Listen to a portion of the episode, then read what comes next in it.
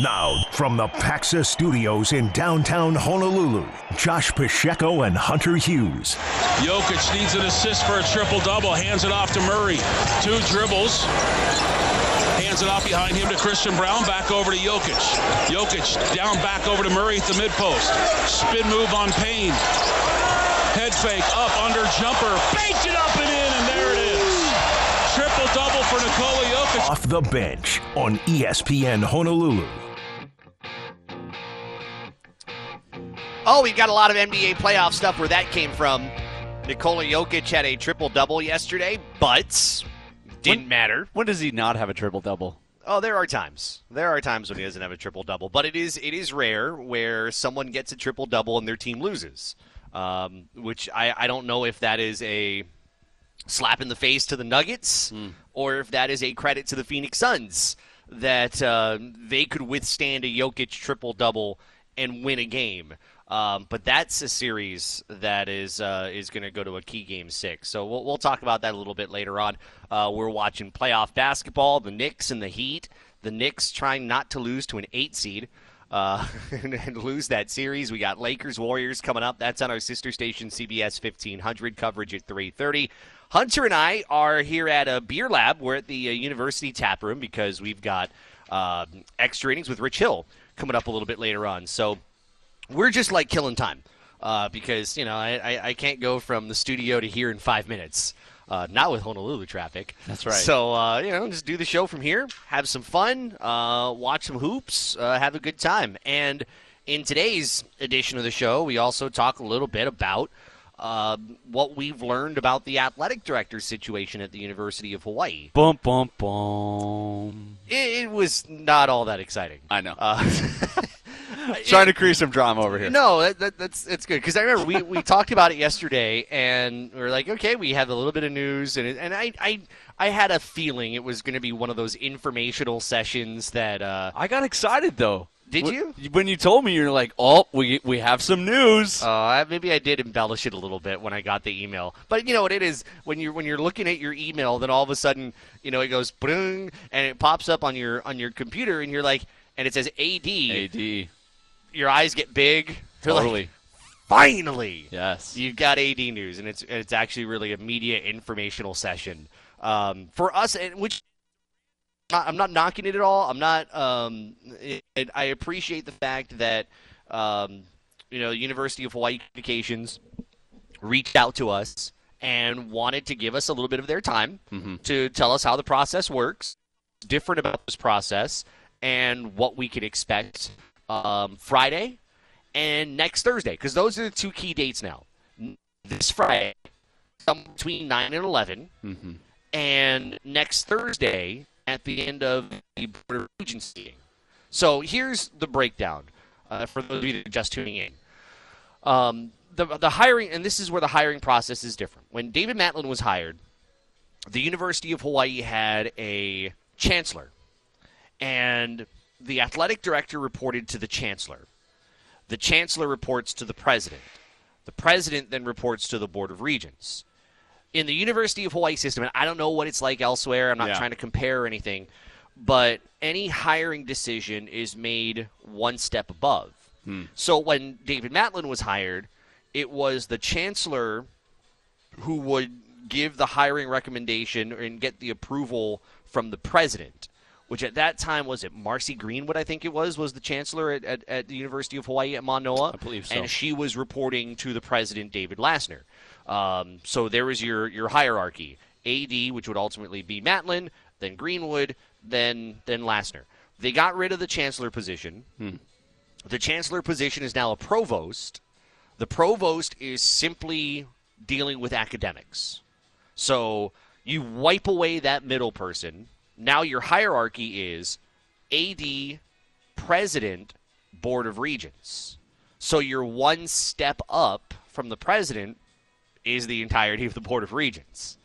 So at that you know in, in that point in time you didn't have to deal with sunshine laws you didn't have to deal with meetings and and What's a sunshine comment. law? so a sunshine law is in in the state you have if you're going to have a meeting on a public topic you have to give the public um, x amount of notice on the topic. It's not Okay. something done behind closed doors. I see. Um, you know, it, it, these are, you know, this this is a public institution. It's like in, in, in government, you're dealing with lawmakers, and, and you know these people are, are elected by right. people like us. So you know It's you a don't. public university. Right. Yep. Okay. So the rule is, you have to give six days notice on uh, on what your agenda items are for the next Board of Regents meeting.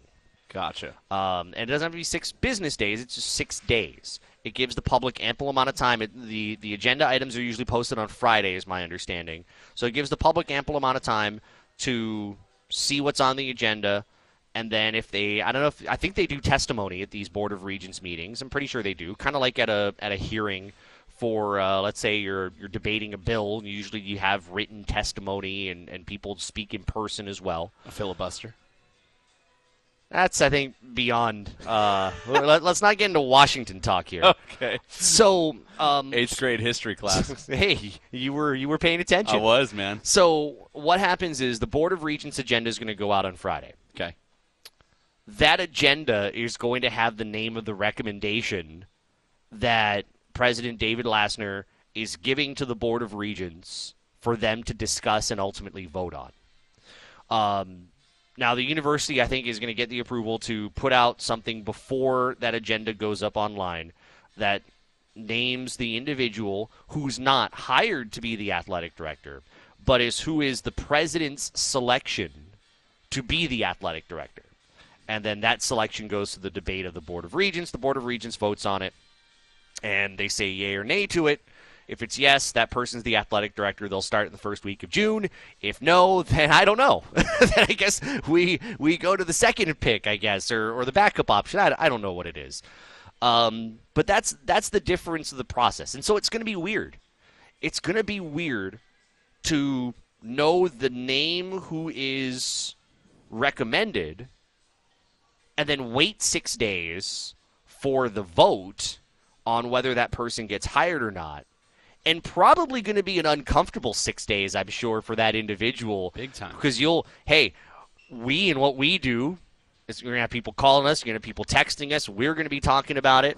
It's going to be debated. That person's name is going to be thrown around like nobody's business before even a vote. It is going to be a trying few days for that individual to see where the public lands on that and where the board lands on that even before a vote comes.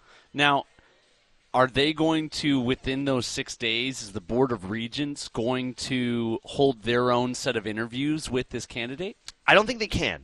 Um, I mean, I think they can individually. I, I think if they have any questions, they, they're they're allowed to individually talk to an individual and do their background. But I don't think they can literally do interviews. And I think there's also something about you know X amount of board of regents meet. It's considered a meeting, Okay. and that would break sunshine laws. So you can only have a certain amount in one place at one time. Otherwise, it's considered an illegal gathering technically. Goodness. Um, Which I, I get. I understand. okay. Um, I don't, but uh, I'm, I'm I'm learning so much today. I feel That's- like I'm back in I'm- that's school. what I'm here for. Um, has the interview process already happened, Josh? For For any of these candidates, did did that happen with this um, with this candidate uh, search committee? So my understanding from what we learned today is that the search committee did its job, and, and I'm glad you you've taken us there because this is the other part of Yeah. the, the the conversation today that I think we actually learned a lot on. So the committee did its job, but I think a lot of people didn't know one part of this committee's job. I think mm. eh, Even us. yeah. I mean, but we were right on at the same time, right? We were we were right to say that the search committee, and it really is a search committee, not a selection committee, Or a um, hiring committee. right? Yeah. was not going to name the next AD. Um, that they would give their recommendation, but it was ultimately going to be David Lassner's recommendation that would go to the Board of Regents. What we didn't know, and I think this is the thing that I learned today, was that it wasn't one name that was given to President Lassner um, to make a decision on. It was multiple names uh, based on the interviews that they did. So they did interviews. Um, they went based on the, um, the the minimum qualifications and relative experience, which we've talked about a couple months ago And based on that, they gave a certain amount of names. We don't know how many. We'll find out on Friday. Some of that information is going to be in, in a release that comes out on Friday. Um, certain amount of names and not not graded. So it wasn't like here's pick one, here's pick two, here's pick three, here's pick four, however many it was on a, on a graded system. Here are names. These names we take to you. You figure it out. So for everybody that was kind of, I, I, I think this is the eye opening part for me.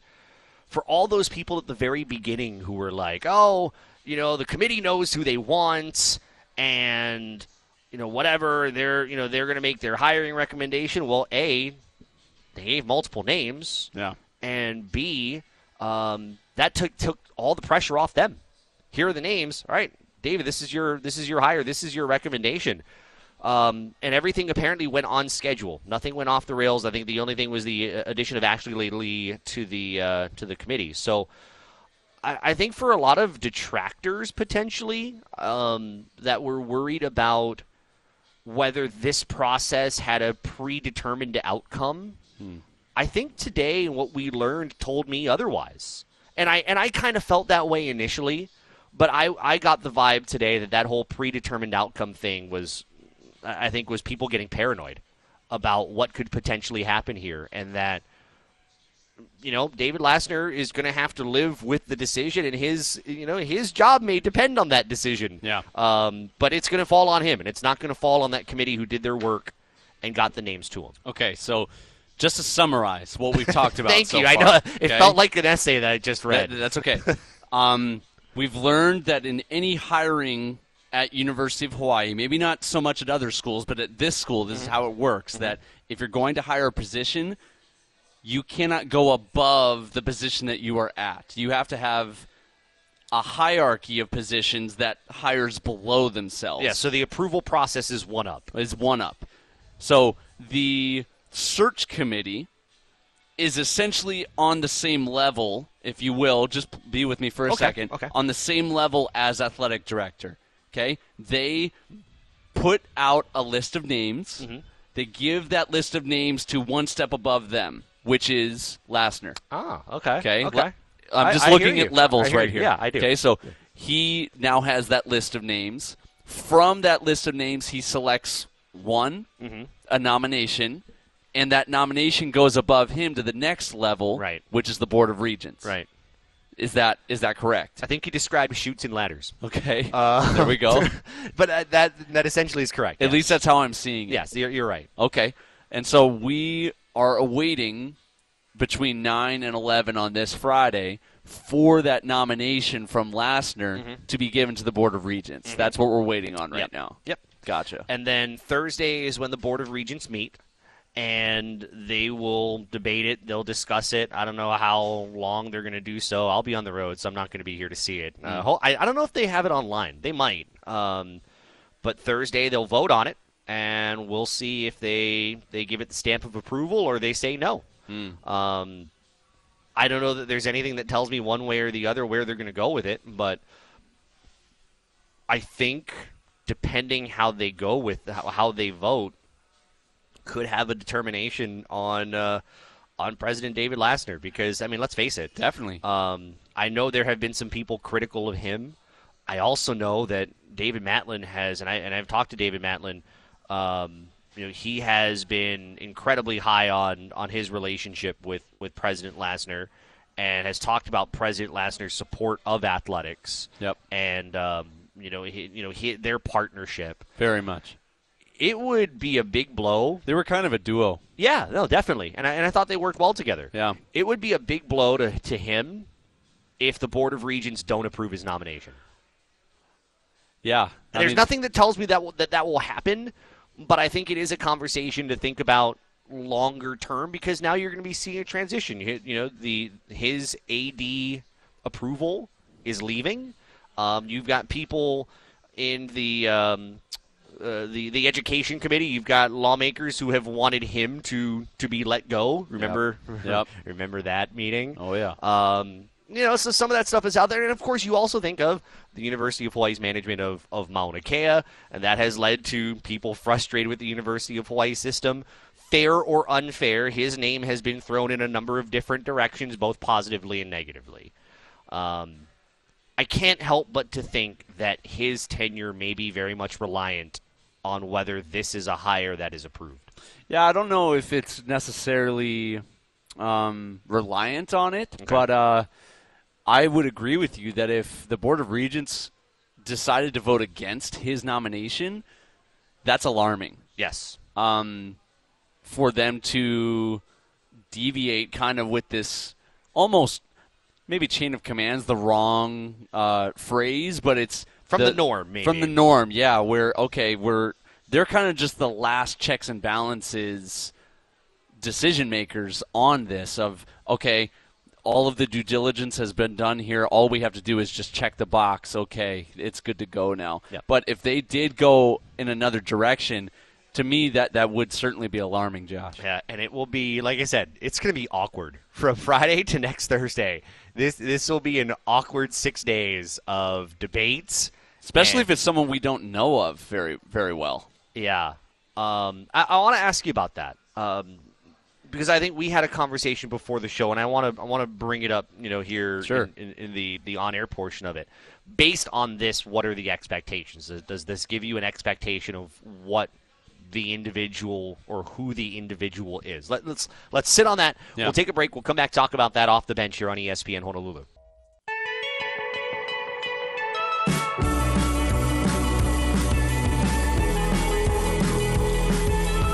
Off the bench here on ESPN Honolulu. We are at uh, Beer Lab at the University uh, Tap Room. We're getting ready for extra innings coming up at 6 o'clock tonight. Uh, Sports Center updates coming up in a little while. We'll update Knicks and Heat and get you ready for uh, Lakers and Golden State coming up at the bottom of the hour. But let's go back to what we were talking about, Hunter, with the information that we now have on what we can expect Friday with the naming of the nominee for athletic director, and Thursday the ultimate vote on that nominee.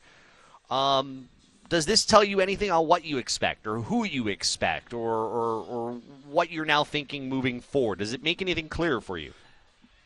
No. is, is Great. The, is the short answer.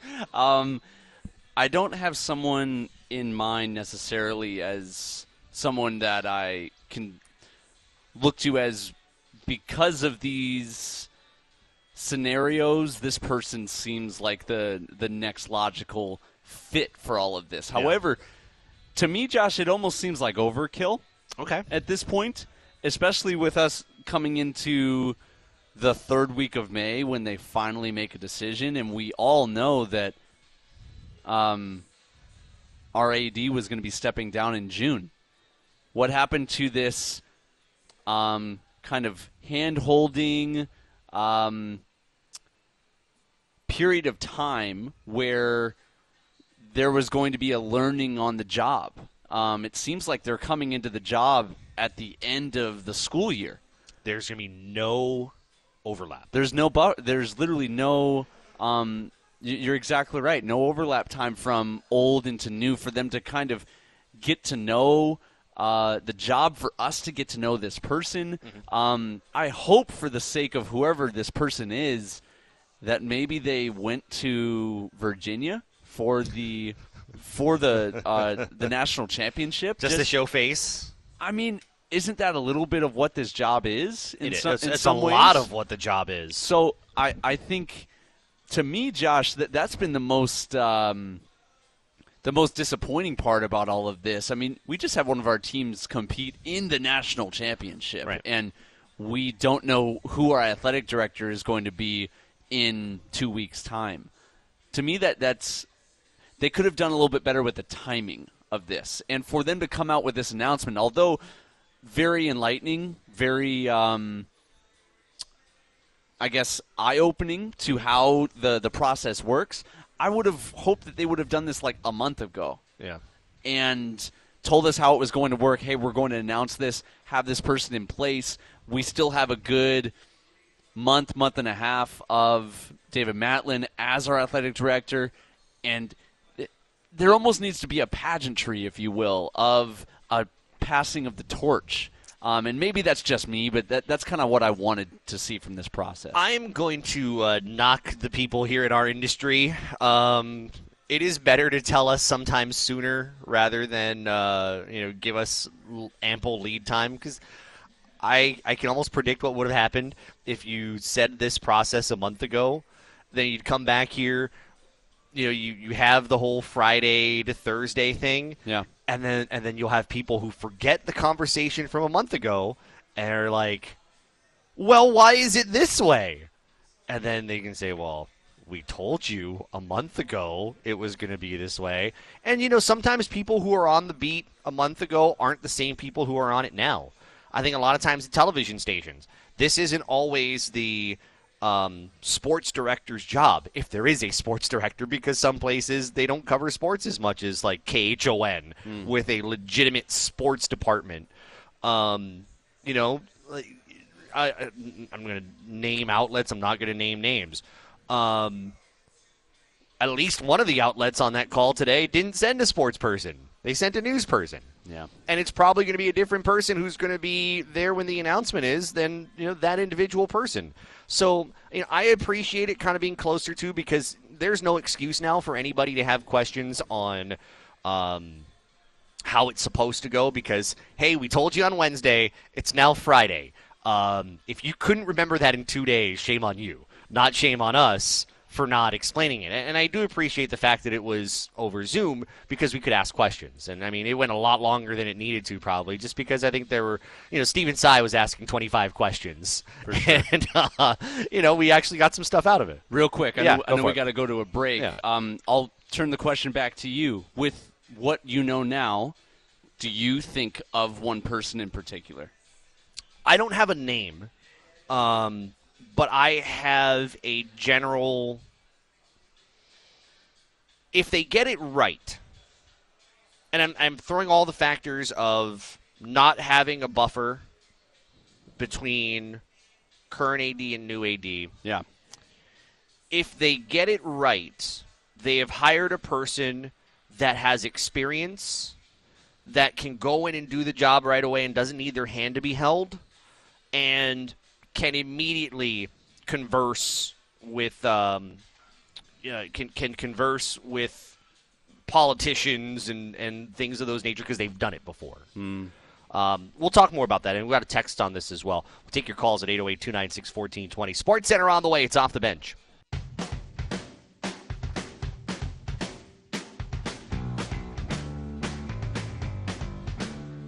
All right, let's spend a little more time here on the the athletic director stuff that we've been talking about here over the last couple of segments of the show. Um, I'll, we'll finish up what I was mentioning on what I hope this individual is, or who I. It's not a who because I don't know the person, but based on what we know and how this is going to go, what the ideal person is. Uh, we'll do that here in a moment, but I want to get your thoughts on this text hunter. Uh, texter from the 275 says, uh, Hearing what you said, it's concerning to me that David Lassner uh, has so much influence on who will be hired. Even if it's a handful of finalists, Lassner will have the power to override the judgment of people who have much more expertise than him. Close quote. Um, what do you take away from that? Hmm. I'm gonna throw it back to you. What are your thoughts? um, you know, I, that doesn't concern me at all. Okay, that's his job his job is to make a decision. Um, and if he doesn't like the, I mean, to me, the questions will come if he chooses someone different than the search committee. Yeah. I don't know the process. I don't. I don't know. I don't have sources within the committee. I don't have sources close to Lassner. Uh, I'm not an investigative journalist, but I'd like to think that by going this route, you're not going to have a president go sideways and choose their own person based on the committee. Because I think if that did happen, I don't think this process would be wrapping up, um, you know, this week into next. That's right. I think this would take longer. I feel like this process, in the way that it was organized, was at least from my point of view done so in the way that as many people that we can get, qualified people that we can get involved in this decision making, we want to have them involved in this. Right. Um, so it's a, an extremely democratic process um, that eventually gets the decision is made by Lassner to nominate, and then again a more democratic process with the board of regents. Yes. So there, that's plural. There's more than one. So th- there's a lot of people at play here. Um, I'm with you. I, I would be much more concerned if the president deviated from that democratic process and just threw in a name that he wanted. Here's the thing I disagree, though, with, with the texter. Um, even if it's a handful of finalists, Lassner will have the power to override the judgment of people who have much more expertise than him. That's not necessarily true. I mean, just because there's a search committee or a selection committee doesn't necessarily mean that those individuals know more than he does. I mean, there's a reason why he's in the position that he's in. And frankly, um, if there are people that feel that, or if there is a belief that he does not know as much as the individuals on that committee, then frankly, we have an organizational problem. That the president should not be overseeing the athletic director if the president, people believe, uh, does not know you know, or does not have the expertise. Like Well, to me, that that kind of comes off as as as a bit unfair because I've got to believe he's got enough expertise to work hand in hand with the athletic director as he has. Um, and, and, and, and can know what the job entails in doing so. Yeah, I mean, there, there might be more specialized knowledge with certain individuals in that search committee. Mm-hmm. I mean, Ashley Lelie certainly knows more about catching footballs Yes. than than David Lassner. Yes. and But I don't need to. I don't really care if David Lassner knows anything about catching a football or fumbling a or football. Laura Beeman being able to run a women's college basketball team. Right. He can't do that. Right. So specialized knowledge, I, I agree with what they're talking about. But in this scenario, selecting a next athletic director, this person's a president of university. Mm-hmm. I think he might know a couple things. Yeah, just a little bit. I would hope so. uh, I don't think he's occupying this position just for grins. Yeah. So I, I would like to hope that he knows what he's doing. Yeah, I'd like to believe that he's not doing the job just so he can get a free trip to Fairfax, Virginia, to stand behind the bench and get a bunch of TV time on ESPN and Or standing behind stay in the volleyball house too, right? Oh, that's right. I forgot about that. Yeah. I, I live in Manoa, so I I know very well about the house. Ah, I forgot about that. Uh-huh. Um, yeah, so I, I, you know, Texas says he's an academic bureaucrat, not one with sports knowledge. How do you know? How do you know he doesn't have sports knowledge? How, he may I've know a bunch about a bunch more about academics than than you or I do, and most other people do. That doesn't mean he knows squat about athletics. Now, and I don't know Mr. Lassner at all. I've only seen Yeah, him a handful of neither. times. Um, however, as a former athlete, I've been around a lot of educational institutions and educational people. They don't always tend to side with athletics. Mm-hmm. In my experience, they've been much more on the side of academics and art. Yes, you're right. And so I've been impressed with our president, Mr. Lassner, in his partnership with David Matlin and athletics. He's he's a big proponent of UH athletics. So I, I want to give a little bit of credit right there where it's due because it's that, that that that is I don't think that's fair. Yeah, I agree. I, I've noticed in the university system, in the University of Hawaii system, and, it, and it's a little bit different elsewhere too. Like at UH Hilo, I've noticed the um, relationship between athletic director and chancellor. They have a chancellor. Ah, okay. Um, is great. Um, you know, when there is an athletic event going on uh, or a function afterward, chancellor's there. Chancellor supporting the athletic director, supporting the student athletes. You see Lassner at a bunch of uh, of events, but you know, again, when I go back to having a conversation with, um, you know, David Matlin, and, Yeah. and without being prompted, telling me how good his relationship is with President Lassner, um, and not in, a, in an off the record way, but in just in just unprompted, just saying people Yeah. don't realize how good, you know, how synergistic the relationship is. I tend to believe that. I don't. I don't think that's a bunch of malarkey. Lassner was there when uh, Matlin got inducted into, into the Circle of Honor. That's right. Um, so I, you know, I, I think people want to peg certain people a certain way and not be you know open-minded i think to what they may know more than you might think. And i think this is one of those instances. I think the university of hawaii system has been really good in balancing academics and athletics. And i think that's why you don't have there are some places where you know athletics runs rampant. And so you can understand where you have academics getting ticked off at athletics and having a little fight over things like student fees and Sure. and things like that. It- it Parking? seems- Parking, Oh, Josh. That's, such a that's that's a that's a whole different department Oh, my altogether. goodness. Athletics has nothing to do with parking. Whenever I do meet Lassner, I'll I'll I'll chew his ear off. Hey, that ticket from six years ago. oh my goodness!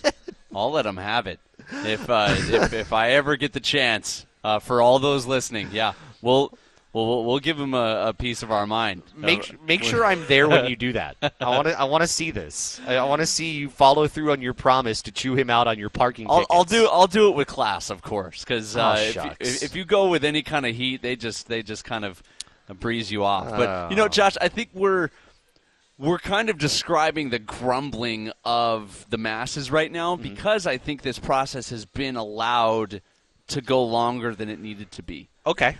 I think if this would have, if we would have been having these discussions mid April, Mm-hmm. just three weeks ago, we'd be having a different feeling about all of this. I truly believe that. I, I think the grumblings and the, the frustrations are the not knowing. Mm. Are the having to just sit by with the well, the rail will get done one day. June 30th apparently was just announced There we go. I hate to bring up the rail with portion the thing, but of the rail. it just takes forever to get anything done out here in Hawaii, including this AD search. June 30th. June 30th. Maybe the AD will ride the rail to his job or her job or their job on June 30th. Oh my gosh. oh, but wait, they, they only can get to Kalihi, Josh. They'll have to Uber from Kalihi to UH Or take the bus. or take the. now approaching. Macaulay Shopping Center. oh.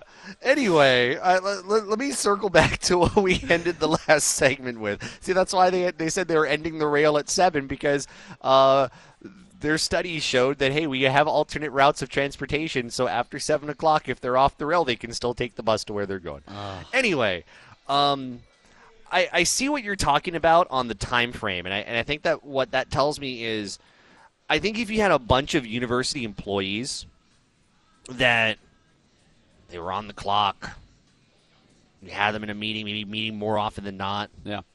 maybe it could get done quicker. But we're talking about a couple of university employees and some people outside the university. I think that naturally tends to stretch out the, the, the time frame because you're not you're not just controlling people who are on the clock for you. You now have other people that are involved in schedules and their own time, and so you naturally kind of extend how long the process goes. I, I think I think of that, but to me, if they got this right, and we don't know the names of the finalists, we won't. I don't know. I think they're going to announce the finalist names on Friday, not just the person who was who was recommended. I, I could be wrong, but to me, if they got this right, in a situation where you have no bridge Yeah. between old and new, this individual would have previously been an athletic director Oh, or director of athletics or whatever you want to call it. I would hope so. I, I go back to what I've said before. The perfect individual for this job has public school experience at another institution, has worked with lawmakers at wherever they were, uh, A little bit of lobbying yes, experience. plenty Yep. of lobbying experience, Yeah. Has a mindset of how to get things done, and maybe a track record of how they've gotten things done at a previous institution that maybe doesn't mirror what's going on here, but potentially has a benefit of how to move things forward here and maybe a better process or, or, or in a way that would complement what's already being done. Yeah. Um, because in my belief, if you go somewhere with less experience, if you go to someone with less experience and you have to teach them how to do all a lot of this stuff and to learn how to go through the red tape and to learn how to work with lawmakers, um, you're starting on the wrong foot. And again, with no buffer. So to me, the, the only way this process truly works is if you've got someone who is going to get on the job on day one with no buffer of an athletic director and can start moving and doesn't need someone to hold their hand and put training wheels on them. I'd be blown away if they hire someone without previous AD experience. Yeah. Because there's no time to learn the job from the previous job holder. And I realize David Matlin didn't have athletic director experience prior to being hired. But this is also a different time. I think the landscape of UH is completely different from when it Correct. was back then. You're right. I see some very challenging times ahead of us. Oh yeah. Um, with conference realignment potentially in our future, um, overseeing a current massive overhaul of our facilities mm-hmm. on campus. I'm not even talking about Halawa. Yeah um, our continual battle in recruiting for all of our athletics. Um, those are just a couple right there, Josh, that we're privy to. There might even be more that we're not even aware Maybe. of right now. Um, but this is not the time for someone to come in all kind of relaxed, lackadaisical hey, I'm here to learn a job. That's no, right. you need to come ready to play ball tomorrow. That's right. Whenever you come in and get the job today. So, right. um, yeah, I'm with you, man. I, I want someone to who at least knows how to play ball a little bit, man. Absolutely. Uh, keep your texts, uh, your phone calls coming in at 808 296 1420. It is off the bench. Hey, mention ESPN Honolulu and get the $7.50 special at the Pagoda restaurant that's now located in the International Ballroom. This is a great deal. Two eggs, Portuguese sausage, and rice or toast. Yum. Or choose pancakes, waffles, sweetbread, French toast, or omelets. Uh, it's Monday through Friday, 7 to 11 a.m., weekends till noon. Because breakfast sounds good at, uh, at 3.45 in the afternoon. That's right. Breakfast, breakfast is any fist to me. Uh, breakfast you can eat at all times a day. Uh, get details, although here, 7 to 11 a.m. Monday That's through right. Friday, weekends till noon. But you can think about it at 3:45 in the afternoon because that's some good food to think about. Uh, get details in the menu by going to pagodahawaii.com. Uh, you know, let's real quick before uh, before we hit break, let's say hi to Paul who wants to uh, talk about the AD situation. Paul, what's going on? Eggs, eggs, uh, great any time of the day. Uh, megalodon. You had a really hard time saying the word eggs, Paul. yeah, yeah. Say eggs. Like say eggs. Paul, say eggs Ground five times fast. Uh, eggs, eggs, eggs, eggs. Megalodon is how you oh pronounce my gosh. it. I love it. There we go. You know, I, am going to look for that. Okay, John, you, you probably you, you basically know what I'm going to say. Okay, look, Josh, do we want someone? Don't we want someone who can bring in tons of money at this time, and can they can delegate sure, duties, yeah. or do we want the bureaucrat? Just another. Actually, I don't know about the delegation of duties. Why not? I don't know about the delegation part. We need money. Okay. The job of the athletic director, you can delegate. Okay. Look, university they cannot afford to merely you know have have an audience reaction of, you know, who, oh, whom, oh, who that? Uh, his name sounds familiar. We saw what happened with that logic with Graham. Okay, Will you be ready? Will you, will any of us be ready? If the university, again, they get someone from the mainland, we have the ghost of Graham once again rearing its ugly head. And, and it'll be. That's not fair. On more of an authoritative level, not just one coach. But, you know, that, look, there's no way that we don't hear a name before Friday. That's what I think. Because, and, and you know. So you think someone's going to leak it, is what I you're think, saying? No, well, you know, it, it's only a few days before them. You know, are, are we ready for this announcement? Okay, are we ready for this announcement? It has to be. Yes, I'm ready. Someone local has local ties and mainland ties, and and you know who that is. Unfortunately, Thank, I know exactly who you're talking about. Then mahalo, Josh. I feel like I have to to to, to be the person. Who's, who's between, he talking about? He's Josh? talking about June Jones. I only know this because he plasters June Jones's name on Twitter all the time. And he's also gone. Stop with the June Jones thing. Stop it. I'm going to let you in on a little secret, Paul. because I've worked at a couple of pristine golf courses over here. He's got one thing in mind right now after the football season. He takes off his shoes and he plays a whole lot of golf. Four. That's what he's doing right now, unfortunately. Hey, John, stay right there on the phones. We'll get to you here on the other side. It is off the bench on ESPN Honolulu.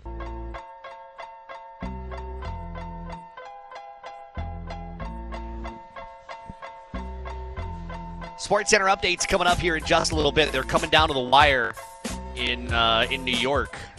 Knicks and Heat. It is a three-point game, under four to go. Knicks trying to avoid elimination. Uh, an eight seed.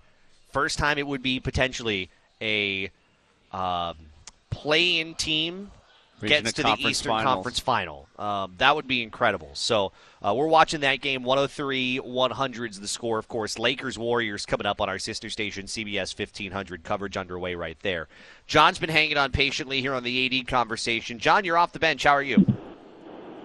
Good. I'm calling about uh, this thing with the uh, athletic director. I'm. I don't know if I'm uh, all that optimistic. Of course, I don't have no idea who it is, but it's like it seems like if you get somebody local, they don't know like enough about mainland. I'm kind of similar to your previous caller, but it's. Uh, and I'm not saying I want June Jones though, but I'm just you know. But Thank you. a, main, a, main, a mainland guy comes down here and they're like, "Well, I'm from Ohio and this is how we do it." Well, that stuff don't work in Hawaii, you know. So I'm just kind of wondering, like, what kind of person that you can get to bridge the gap. But honestly, uh, even with the best candidate you can think to think of, I am uh, not so optimistic uh, in where the direction that UH athletics is moving. Because the main problem is at the state legislature, and it doesn't matter like who you get for uh, um, uh, an athletic director because he has, to answer for them. And we all know like how in. I'm not gonna. I'll, I'll be nice, but I'm just saying those guys are not getting it done, and it doesn't matter who you get in there for the uh, the athletic director. So uh, that's my take on it. But uh, good luck to this other person. But get in here and it's like bang your head against the wall for about five years and go get another job because the problem is at the state capitol. Uh, it's not at uh, down at uh, UH. That's all I got to say. I- I'll say this, and John. Thank you. Thanks, I'll, I'll John. say I'll say two things on that. One, legislatures, people who work in the legislature, they don't stay in there often for thirty years. No. they can get voted in and voted out. Um, you know, who you are working with now could be very different in two years. And I think that's one of the first things you have to think of that um, you're going to have to meet new people. You're going to have to work with new people. But the one, and I know we were talking about this earlier, Yeah. that I kind of take a little bit of offense with. Why is it that people automatically think the idea of someone from the mainland, and we don't know if that's what it's going to be or not, Yeah. Is automatically not going to work? Like, you know, the, the type of thinking is not going to work. And, and I, I want you to say what you're going to say here, but, but let me just preface that by saying sometimes we are guilty here of caring too much about not changing, about too much of the status quo. That has been, you know, one of our, to me, one of my biggest pet peeves is that we're not willing to kind of get outside of our comfort zones Yeah. and try to change. Uh, some ideas may be bad, but we don't know that unless we have an open minds and and listen and hear. Yeah. And you know what? If if the ideas don't work, they lose their jobs. If the ideas work, we give the credit the, the credit where credit is due. But it is awfully frustrating to me to hear people like, "Well, mainland ideas don't work." Well, how do you know? How do you know? It, it's it's it's it's frustratingly deriding of that. Um, of, of any chance of something working. That's poor logic. Yes. It's poor logic to throw the baby out with the bathwater, Josh, Mm-hmm. because our last recent experience with a big name person from the mainland being Todd Graham. It's one person. It's one person, and the, uh, the now. Let me be very, very clear with Yeah. those listening on the radio. I am a former University of Hawaii football player. Many of my teammates were players under that guy. I am not a fan of Graham in the slightest. In a lot of ways, that dude undid a lot of work that many, many people poured into that school and into that that um, football program. That needed to be said right Yeah, there. First okay. of all, now football coach and athletic director are two totally very different things. I don't know why we can't have someone from the mainland with phenomenal business savvy and lobbying um, Power, skill yeah. and power and a bulldog mentality of we're going to go in and get some things accomplished for our school and for our university that maybe the people before just were not s- skilled enough to get that accomplished. And I'm really not trying to throw stones. Right. Um, but I think that that alone, if they're from the mainland, that's not going to work. I think that's poor logic. We'll come back to this a little bit later on in the show. We'll preview Lakers Warriors. That's coming up. You're listening to Off the Bench. Hunter Hughes, Josh Pacheco, ESPN Honolulu.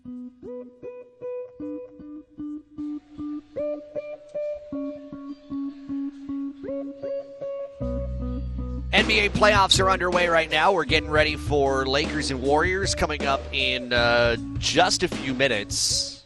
Knicks and Heat winding down. Uh, one oh, uh, I got a delay on my computer from the, 109, uh, 103. 110. Oh, yeah, there it is, free throw. 110 103. And then, of course, the Miami Heat don't know how to grab a rebound. Uh, game over. 112 103 uh, with a few seconds left. The Knicks extend that series. It's going to go to a game six coming up on uh, uh, coming up on Friday. So uh, we could have one game on Friday, depending what happens with Lakers Warriors a little bit later on. We could have two games on Friday uh, in the NBA postseason. We know the conference finals will start either Sunday or Monday or Tuesday, depending on what happens with these series. Uh, and we'll have all the conference finals action coming up next week. Lakers Warriors. Um, we, we talked to Dieter Kurtenbach yesterday uh, on the Warriors' perspective of things. It is 3 1 LA. The one thing I'm still kind of struck on Yeah. is the faith that still exists that and, and I, I don't I, I want to make sure I know where where the faith lies. I want to get this correct. Is it the faith that the Warriors can come back down from 3 to 1 because it's the faith in the Warriors or the lack of belief in the Los Angeles Lakers? Uh, I want I want to make sure we pinpoint it the right way. That it's not you know we're, you know, we're just kind of talking about how they can come back from three to one, but is it on the positive side or is it because well it's L.A. This is belief in the Warriors. Okay, I think to me, the Lakers are clearly the better team right now. Um, they've demonstrated it. Uh, they're by far the most deep team, um, with getting contributions all the way down with uh, Monsieur Lonnie Walker the Lonnie fourth. Walker the fourth, Yes. the man, the myth, the legend. Yeah. Um, they're much deeper. They're fit to win right now, it seems. Um, where the Warriors are needing to almost land all of their haymakers just to stay within striking distance. Um, and so I think that that is the distinction in my mind, Josh. But we're also talking about Steph Curry here. We're talking about Klay Thompson, Draymond Green, four championships with these guys. They've won in the past. They know how to do it. To me, the belief is definitely on the side that let's remember who we're talking about here. Okay. I think I, I, I don't remember things day to day, um, but my belief is that the series is over. Um, I don't have the belief that the Warriors can come back, and it's not. It's not really because of the Lakers, frankly. See, I, this is where I think we differ. Um, I'm looking at Steph Curry, and while I'm seeing a guy who has I think he's played beyond himself, and that's and, and that's saying something given Yeah. what he has accomplished here in the last however many years. He's not 100%. He hasn't been 100% for a good chunk of the year. Remember, he missed some time with that arm issue. That's why you see the sleeve on his on his left side. Yeah. He cannot keep carrying this team.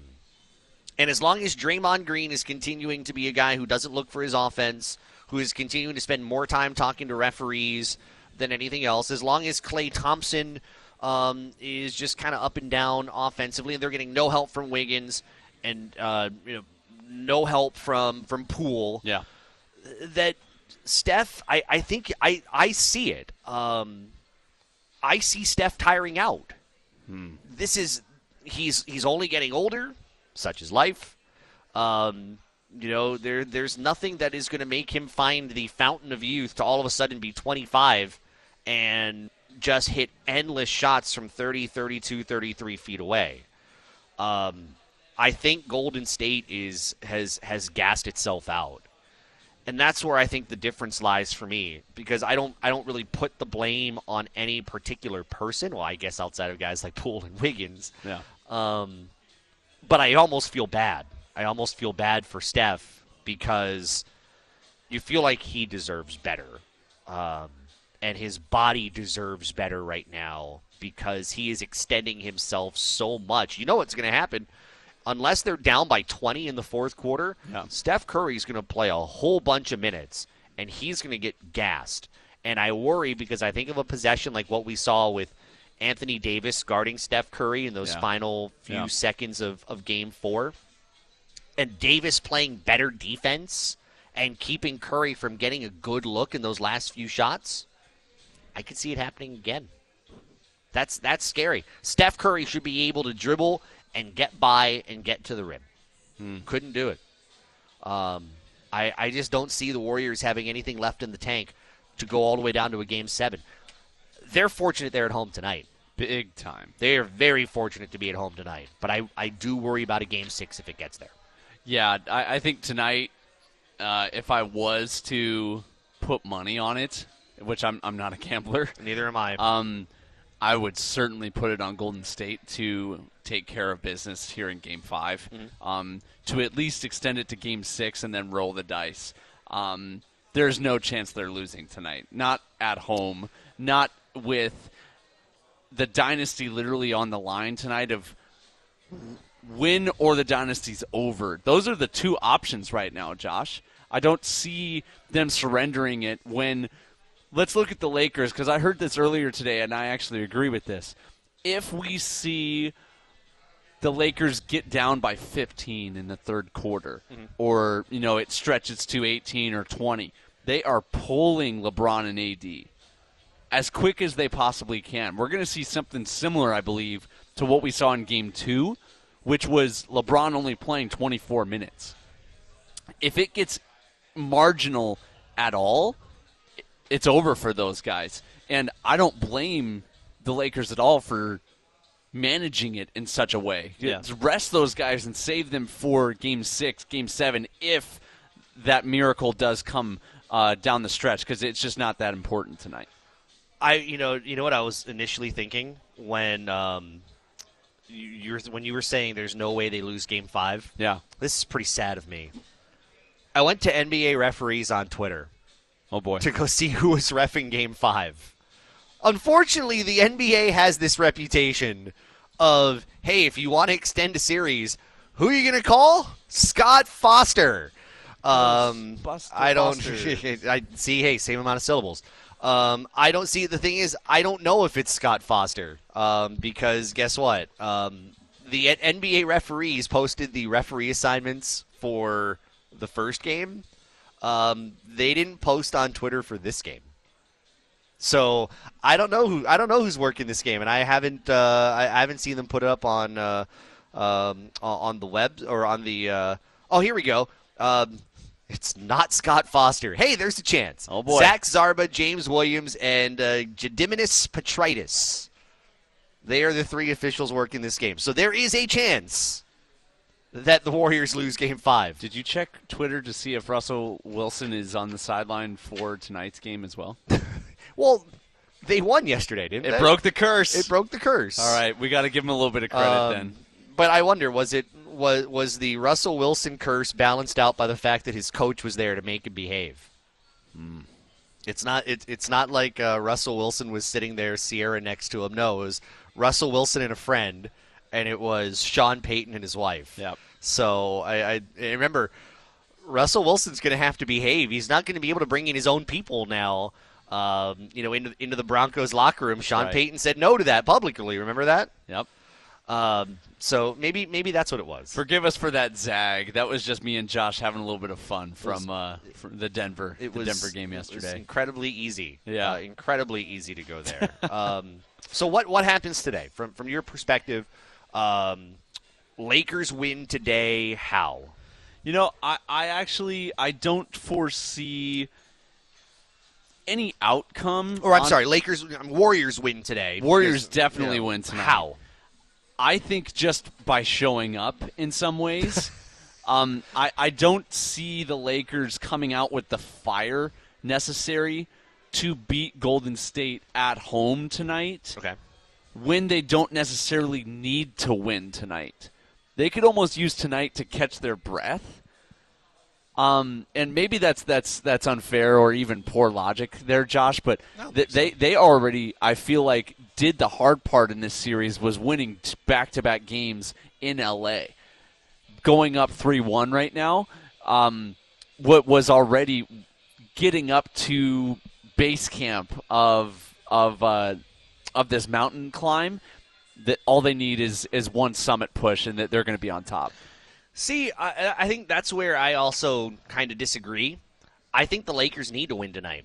Um, they are an older team, and I think if they can close it out tonight, they give themselves the opportunity to rest until and I and I have to know the timing here. The Western Conference Finals potentially starts Sunday, um, but that is only if the Philly series, uh, not, Philly, um, that is only if the Denver Phoenix series ends tomorrow. Um, and that is if the Lakers close out tonight. So the, so the Western Conference Finals start either Sunday or Tuesday. If I am the Lakers, I would want it to start. I, I, if, if I can get as much rest as possible, if I can win tonight, and let's say Denver Phoenix goes seven. Uh, if that goes seven, that takes it to Saturday. And that would then mean, hey, um, we don't have to play a game until next Tuesday. Yeah. So you give yourself six days Thursday, Friday, Saturday, Sunday, Monday. I can do math. Five days of rest. You give yourself five days of rest before the Western Conference Finals. As good as we've talked about the Lakers now, uh, uh, they will look even better to start a Western Conference Finals series with LeBron fresh and AD fresh. And I think that can be a game changer. with almost a week of rest. Yep. If if that uh, series gets pushed a little bit with Denver and uh, the Suns, And you're going to be rooting for Phoenix to win at home tomorrow. you are. Um, if you're if you're a Lakers fan, Yes. you're, you're wanting that series to get pushed as long as possible and stretch that dominant duo of Jokic and Murray because th- those guys look next to unbeatable right now. Absolutely. I want to see that AD versus Jokic matchup defensively. Yes. be awesome. That is going to be that that that is your your your current NBA players or NBA fans' dream defensively. Uh, can AD stop Jokic from getting a triple double? Um, especially after what he did against Steph the other night, man, I, I want to see that um, you know front and center. Uh, texter from the seven eight three. Uh, agree with Josh. Steph running out of gas. Poole regressed and is non-existent. Wiggins still coming off his long sabbatical. Warriors fans hoping to reverse what LeBron did to them in Cleveland. Doubtful. That's also a very different LeBron in Cleveland than the LeBron here in LA. and you know I'm a I'm a big believer in just pushing it back to math. If Klay Thompson is not the Klay Thompson of old, and Jordan Poole isn't giving you substantial points off the bench, where are you getting the rest of these points from? Curry physically can't go out and get you 60 every night. Mm-hmm. So I, I just don't I don't see them beating late the Lakers on a physicality standpoint. No, and if, definitely not. and if they're not hitting threes, it's just not a good matchup for them. But Golden State would never beat anybody on a physicality, um, on physicality, um, unless you've got you know Draymond Green stomping on. Uh, Yeah. Sabonis. That's right. Yeah. That's the only physicality we're talking about. Which he had to sit out another game That for is- that, that, is- that is- physicality. that is right. But they've always been the finesse team. They have always been a team that has has relied on three point shooting and speed. and smarts. I, Yeah. I, I don't want to. I, I don't want to make it just seem about the finesse, but the smarts. Mm. That's the thing. They've always had the better brain than any other team in basketball. But sometimes um, that brain gets exhausted, and sometimes another team can physically. Another team can can know who you are and actually get smarter than you. Mm. That's good game planning. Lakers got it. We saw it at the end of Game Four, uh, and, and undoubtedly. Uh, that has been a big key. Uh, our M Dyer Global scoreboard is brought to you by M Dyer Global, moving Hawaii into the future. We said it earlier. Knicks and uh, Heat will go to a game six in Miami. Uh, it's 3 2 there as the, the Knicks win today, 112 103. Game six coming up on Friday. Time to be de- uh, time to be determined based on what happens with this game. Oh, what do you mean this game? Uh, Golden State and the Lakers. Hunter, it's going your way right now. It's 14 to five. Uh, Golden State is ahead of the Los Angeles Lakers. They've got about seven and a half to go in quarter number one, and they're going to. It, it's the first quarter. We know what happens in the NBA. Just showing up. The fourth quarter, they always find a way to make it a game. Uh, just the, the fourth quarter is the quarter that everybody watches in the NBA because that's when that's when it gets good and more people play defense and so on and so forth. Uh, top eleven, Padres Twins tied at three uh, in, in, that game at Target Field. Giants lose badly uh, to the Washington Nationals. That was disgusting. Sorry. Eleven to six, the final score. Speaking of disgusting, the Oakland A's. Uh, they lose 11 to 3 to the New York Yankees. That's your M. Dyer Global scoreboard, and that could have gone a whole bunch of different ways. Brought to you by M. Dyer Global, always on the move. Traffic here, it's off the bench, ESPN Honolulu.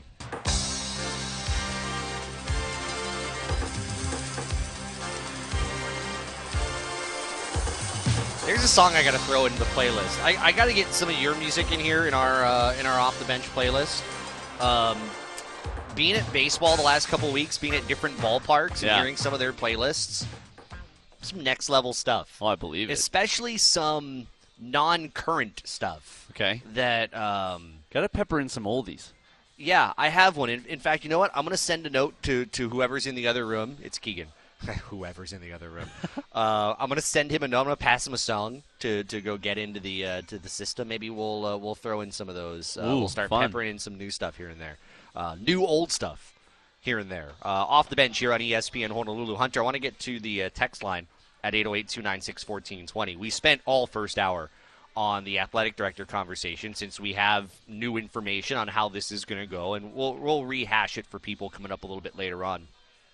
Um, but it seems like one of the things that has come up is, well, I mean, we talked about a little bit, like based on the news, who what what does the candidate look like, and the whole. I'm frustrated by it. The whether it should be a person from the mainland or someone who's local, uh, it's it's disgusting to me, frankly. Yeah. Um, texter from the 282 says this. On the mainland person topic, could you word it better? I, I almost cringe reading it that way. Reason why people don't think mainland person won't work is Ben Jay and Herman Frazier enough said. Uh, it's it's unfair. First off, um, did did each have their own vices? Sure. Herman more than Ben. That's right. And I don't think we need to rehash all of that, soap and showers, things like that. But um they were also very different, I think, in their whatever you felt like their vices were. Hence, Ben Jay still works in collegiate athletics. So uh, to to just characterize, okay, this person didn't work out, that person didn't work out. What's their char- what, What's their similarities? Oh, they weren't born here. Um, it's incredibly lazy. And but I, I say it's lazy because each were different in their own way, and I think we have to kind of look at that not as a nec- as a negative necessarily, but as a as a as a reminder of how different people think, and some things do work, and some don't, and we don't know it unless unless we see it if the qualifications are there. Yeah. Yeah, it's um it's not a good argument strictly on uh, geography because I'm from the mainland, Josh. This is year 14 for me being out here. Now that there Has was it been that long? 14 years, man. Wow. It, there's been a, a, a learning curve. There's been a uh, a learning of how they do things over here, or just how we do things over here.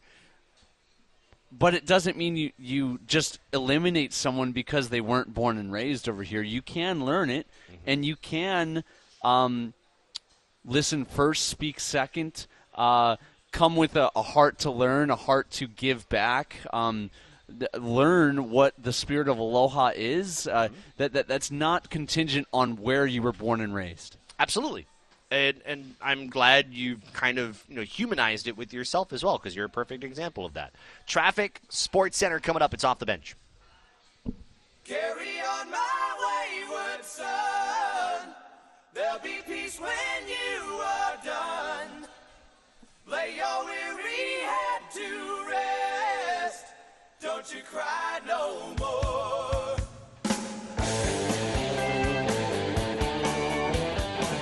Think uh, I don't know, maybe Fridays. We've got to uh, we've got to theme out some years. We got we got to do uh, we got to Casey Kasem this thing. So uh, maybe on a on a Friday we do uh, we do an ode. Man, our audience is really going to love the Wayback Machine. Do an ode to 1974. Great songs of 1974. is- Okay. what brings us back? I like that. Maybe one year we uh, we we do an ode to Ryan Seacrest. Great songs of 2023. And then somewhere in the middle, I don't know. We, we, we- need to we need to theme some Fridays here and there. We need like to have, we have some fun with this. I like that. I'm Yeah. down. Um, I'm actually I'm, I'm working with some of the guys in the studio right now to, to kind of uh, beef up the, uh, the the musical selections. Could we get money for nothing by Dire Straits? if the uh, studio heard that, I think they could make that happen. I think we should At make least that, that, at least that guitar intro. Yeah. Uh, let's let's pass that from one studio, Liz. If you can pass, All right. shoot him a text. Shoot him a text. What?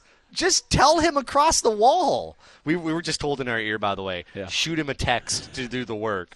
See, this is the great thing about radio. We can say it, and then we, we play the coconut wireless, Yeah. where the person in the studio hears it, and then the person in the studio goes to the next room and tells the person in the next room. Oh, everything, everything we're being told in our ear is is wonderful. Um, We'll text you, Keegan. Wow. I think we struck a nerve, Josh. you know why? For as long as I've been traveling the last couple of weeks, he's been gone for two He's weeks. been gone, too. He had uh, dude's big time. He, he was doing uh, robotics on. He, he's a world class MC, uh, doing robotics and, and esports and all that stuff. And so, um, yeah, he's he's back and he's right to work. Didn't get a lot of time to rest. So yeah, I, I get it. I, I, I get Love what we you, heard in- Keegan. I get what we heard in our ear um, just uh, just a little while ago. Uh, off the bench here on ESPN Honolulu, you can text in at 808-296-1420. You can call in uh, at 808-296-1420. Let, let, let's finish up here on the text here. Um, we we spent some time on the athletic director conversation. You know what we'll do? Let's let's rehash what we started with, just in a more Cliff's Notes version. Yeah. Uh, of what we learned today about how this athletic director announcement is going to go, just so that people aren't surprised, and just so we didn't say, "Well, we told you so." Yeah. This is what's going to happen on Friday. Uh, we're going to get the Board of Regents agenda This Friday. this Friday Yep. um, because the Board of Regents will be the ones that say yes or no on the recommendation for the athletic director. The Board of Regents have to go by sunshine sunshine laws, uh, which we have in the state, and most states do for you know anything that is public matter. Um, and the sunshine law here is six days out. So agenda out on Friday for a Thursday Board of Regents meeting. So We'll learn the name on Friday. The name is a recommendation. The Board of Regents will hear testimony on Thursday of next week and will vote on the individual. And we'll then, at, at that point, then we'll know do we have an athletic director or do we not by next week, Thursday, in eight days? I hope they don't prolong it even further, Josh. So you're you're hoping that they just say yes to whoever it is. Yeah. We've waited this long for at least a nomination. It would absolutely stink to then wait another six days to find out, oh, they're not a fan of that nomination. We're going to have to start this all over again. But you know, I think this is the process is is weird because it's not what we're used to because you know everything has changed with you know who's who is, is ahead of who the hiring process at the University of Hawaii and uh, University of Hawaii and how it works where it's a you know one step up hiring process. We haven't hired an AD without a chancellor. that's correct. That's this is the first time we're doing it without that. But this is where I think it gets kind of interesting. The six you have basically six days of vetting for the Board of Regents. They'll learn who the name is on Friday in the agenda, or they've probably learned it prior, and the agenda notes are going up. You'll have public comment. You'll have public testimony. You'll have uh, assembled media that may do some digging and try. You know, they'll they'll put all the accolades and and whatever. You know, you'll have columns that people will write uh, that I'm sure will talk about whether it's the right hire or the wrong hire. This, I think, is actually a disadvantage to a degree. Could be an advantage for whoever is named because it's six days of having your name thrown through the elements Yeah. The the rain, the mud, the sunshine. Not trying to bring it up via sunshine law, Yeah. um, but your name's be thrown around a lot, and you never know if public testimony. You never know if some of the stuff that gets thrown out there sways a regent's opinion on whether they vote yes or no. And to a degree, I'm not trying to be the I, I'm not trying to be the sadistic person here in the room but I kind of like the idea of extra vetting. I want to know, I Yeah. want to make sure Yep. that we have the right individual he, she, they, whoever it is. And if that means six more days of trying to figure out who it is, and or not six more days of trying to figure out, but six more days to be able to know who this individual is and understand whether this individual is right for the job, then you know what? If for a position that is so important, I'll take it. I'll take those six days. And you know what? If it come, if you come to find out that you really don't believe that that person is the right person for the job, then you know what? That's the great thing about public discourse. That's the great thing about having the ability to testify at a board of regents meeting is that maybe you might actually have an ability to sway someone's decision based on your testimony of who it is. I think it's actually kind of interesting. It gets the public a little more involved, and I kind of like that. In the interest of all things being brought to light or all things being brought into sunshine, Josh, Sunshine. I would like whoever we nominate this six day period, if something needs to be brought to light about that person, I'd like for it to be brought up in that time period. Because it would be horrible if we go through the hiring process and we we find out early football season this fall that this person is involved in some some extracurricular thing. I'm not We're not suggesting, suggesting that anything, happen. but Yeah. I'm just pointing out the fact of it would be extremely unfortunate to have to go through this whole process yet again Yeah. if the um, if the process is not done accordingly. Yes. Well, I mean, the the only thing that I, I realize when I say it is that if something does come to light in those six days that maybe is new, then that would would actually not be a good reflection on the search committee. Totally. If they put out names and turns out maybe those names weren't as vetted as they should be, I have the belief that they did their job correctly I and they so. put out you know the names that they that they should and and you know they're not putting out any con- any controversial names. I, I have the belief that um, you know that that they did their job the right way. Um, but there's always that what if, right? There's there's always I think we're protective. It, you know, the University of Hawaii is it's our school.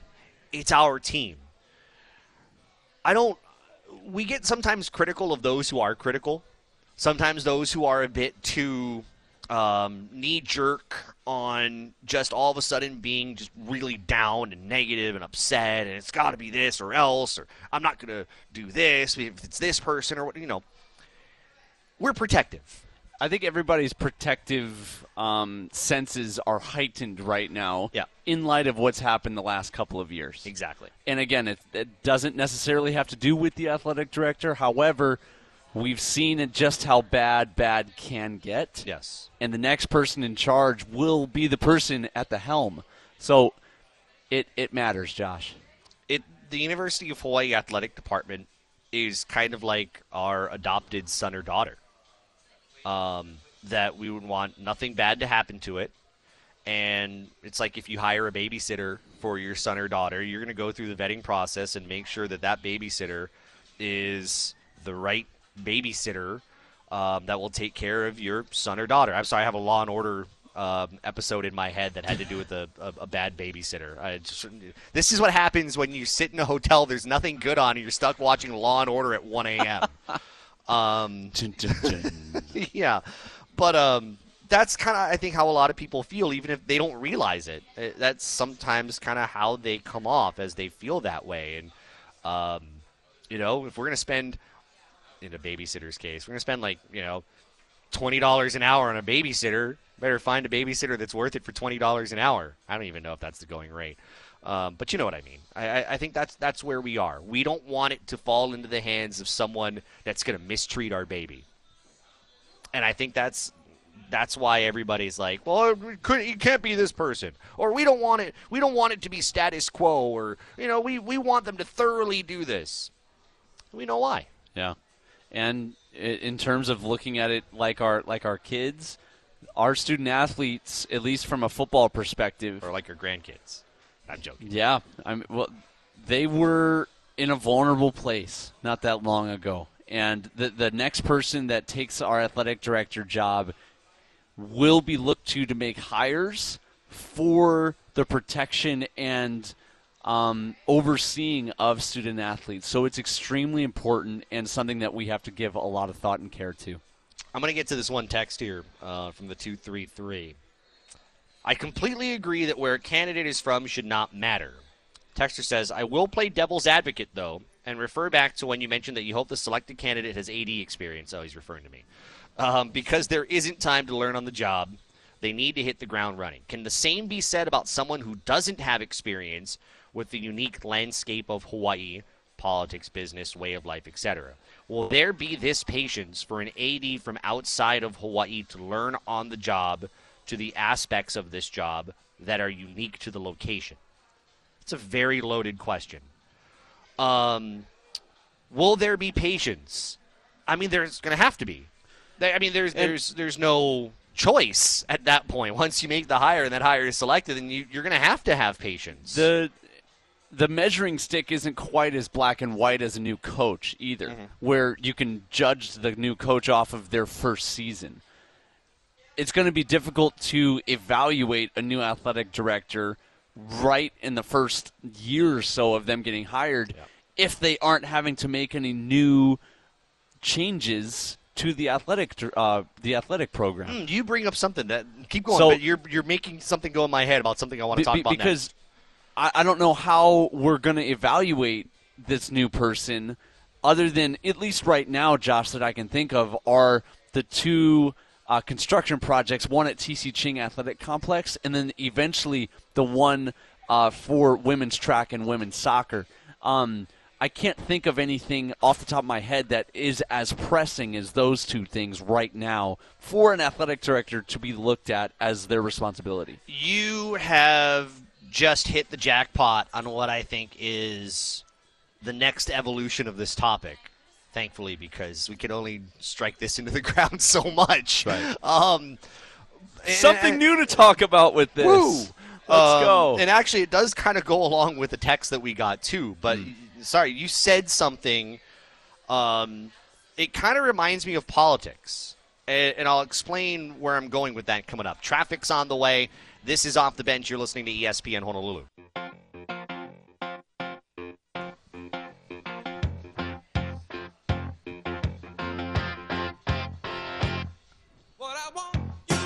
I don't believe we had this in the rotation previously. Uh, I think there is somebody who's making some very good creative decisions back in our uh, in our studios to take us uh, a little farther old school. I like it. I'm good with it. I, I give the stamp of approval to uh, to this. Chee hoo, chee hoo. Don't do that. Don't do that. My goodness. Don't do that. Uh, it's off the bench here on ESPN Honolulu. That's Fun, fun note about that song. that's Hunter Hughes. I wrote an animated short at University of Hawaii. I was an animation major Oh, okay. that remixed that song from its original lyrics to "You Make Me Want to Say Chee Hoo," and it was a pigeon singing the song. I, I realizing that we're in a public space currently. Um, I wish you guys could see Josh's just utter disappointment written all over him right now. the hmm, biting my tongue, biting my tongue. The only way that you can pay this off, and I'm cringing that I'm saying this right now. Do you still have a copy of that? Uh, I I'm gonna have to go dig, but it's out there. I'm going to regret saying this, but uh, now that you've said it, you've got to pay it off by uh, actually bringing this here.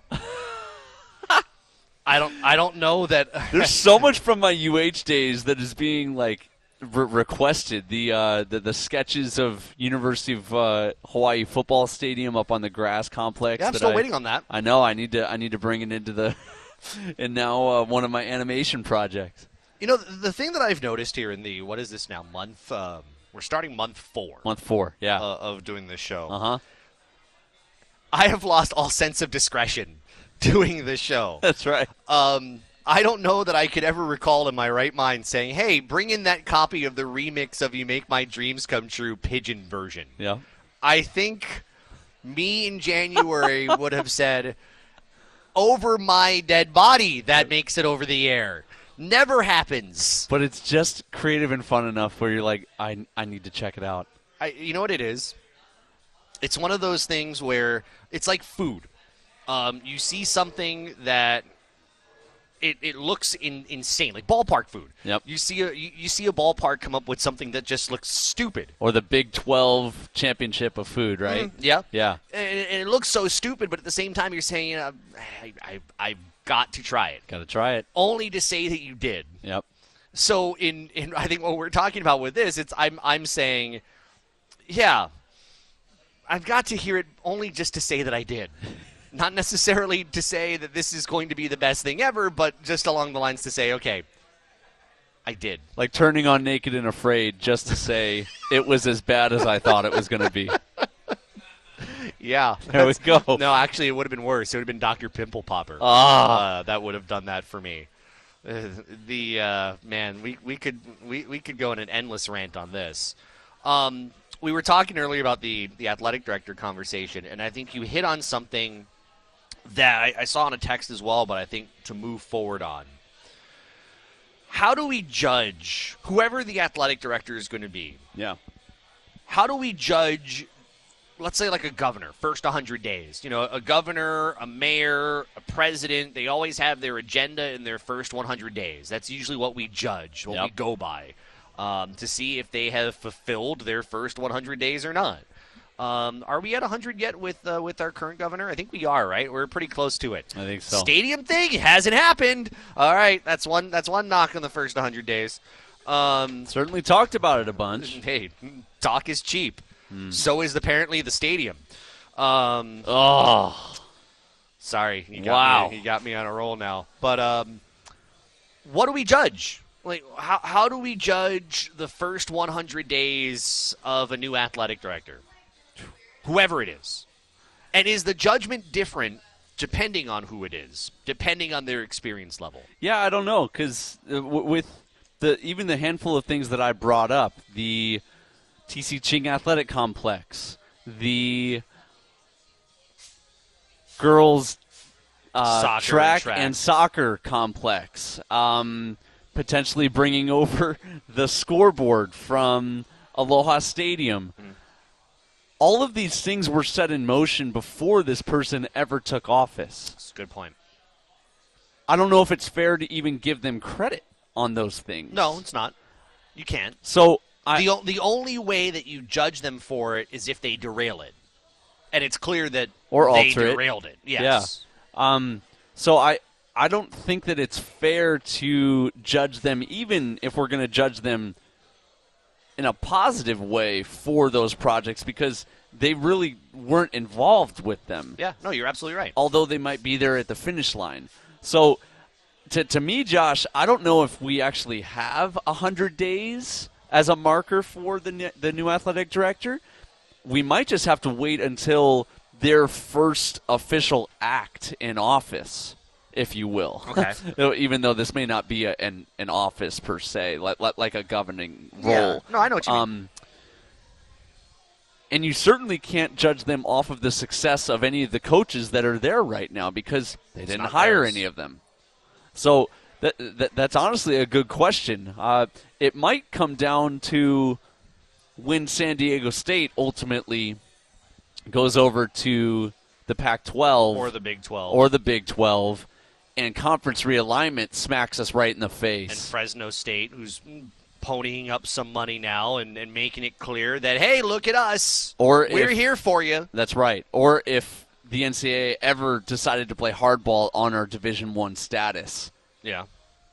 that to me will be the first true measuring stick of this new athletic director.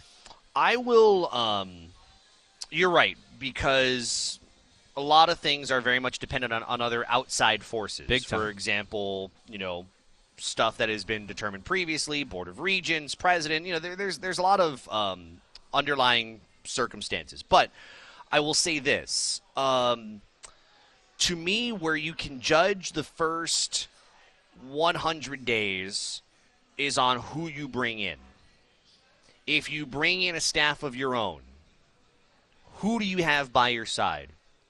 Who are you trusting to delegate? Who are you trusting to handle external affairs or, or, or you know whatever? Um, are you bringing in an entirely new staff? Are you keeping what's around you? Like you know, what does that look like? Because I think as an athletic director, you are ultimately also judged by your staff. Sports Center uh, here on the way. It's ESPN Honolulu. Ed Cohen with the call, ESPN New York 98.7 FM, 112 103. The New York Knicks over the Miami Heat. It took, as you heard Ed say, Jalen Brunson, all 48 minutes. Another guy, all 48 minutes. It was all hands on deck uh, in order to win it home in front of John Starks and Spike Lee. Where was Stephen A. Smith, by the way? In in in the uh, orange and blue sky. Mm, You've heard that, right? Of course. You've heard Stephen A. Smith gush about the New York Knicks when they win the orange and blue sky. It's all it's it. All of a sudden, he becomes the preacher, Stephen A. Smith. Just wait till they lose this series. He's going to be calling for firings. You know that, right? he's funny to me because Okay. he's such a diehard Eagles fan. you would think he would be a Philly purist guy with the 76ers, but he kind of just chooses which team he wants to align with. I think what it was, he used to work in Philadelphia. So he used to, before his time at ESPN, uh, he was a columnist, I believe it was, for the Philadelphia Inquirer. Okay.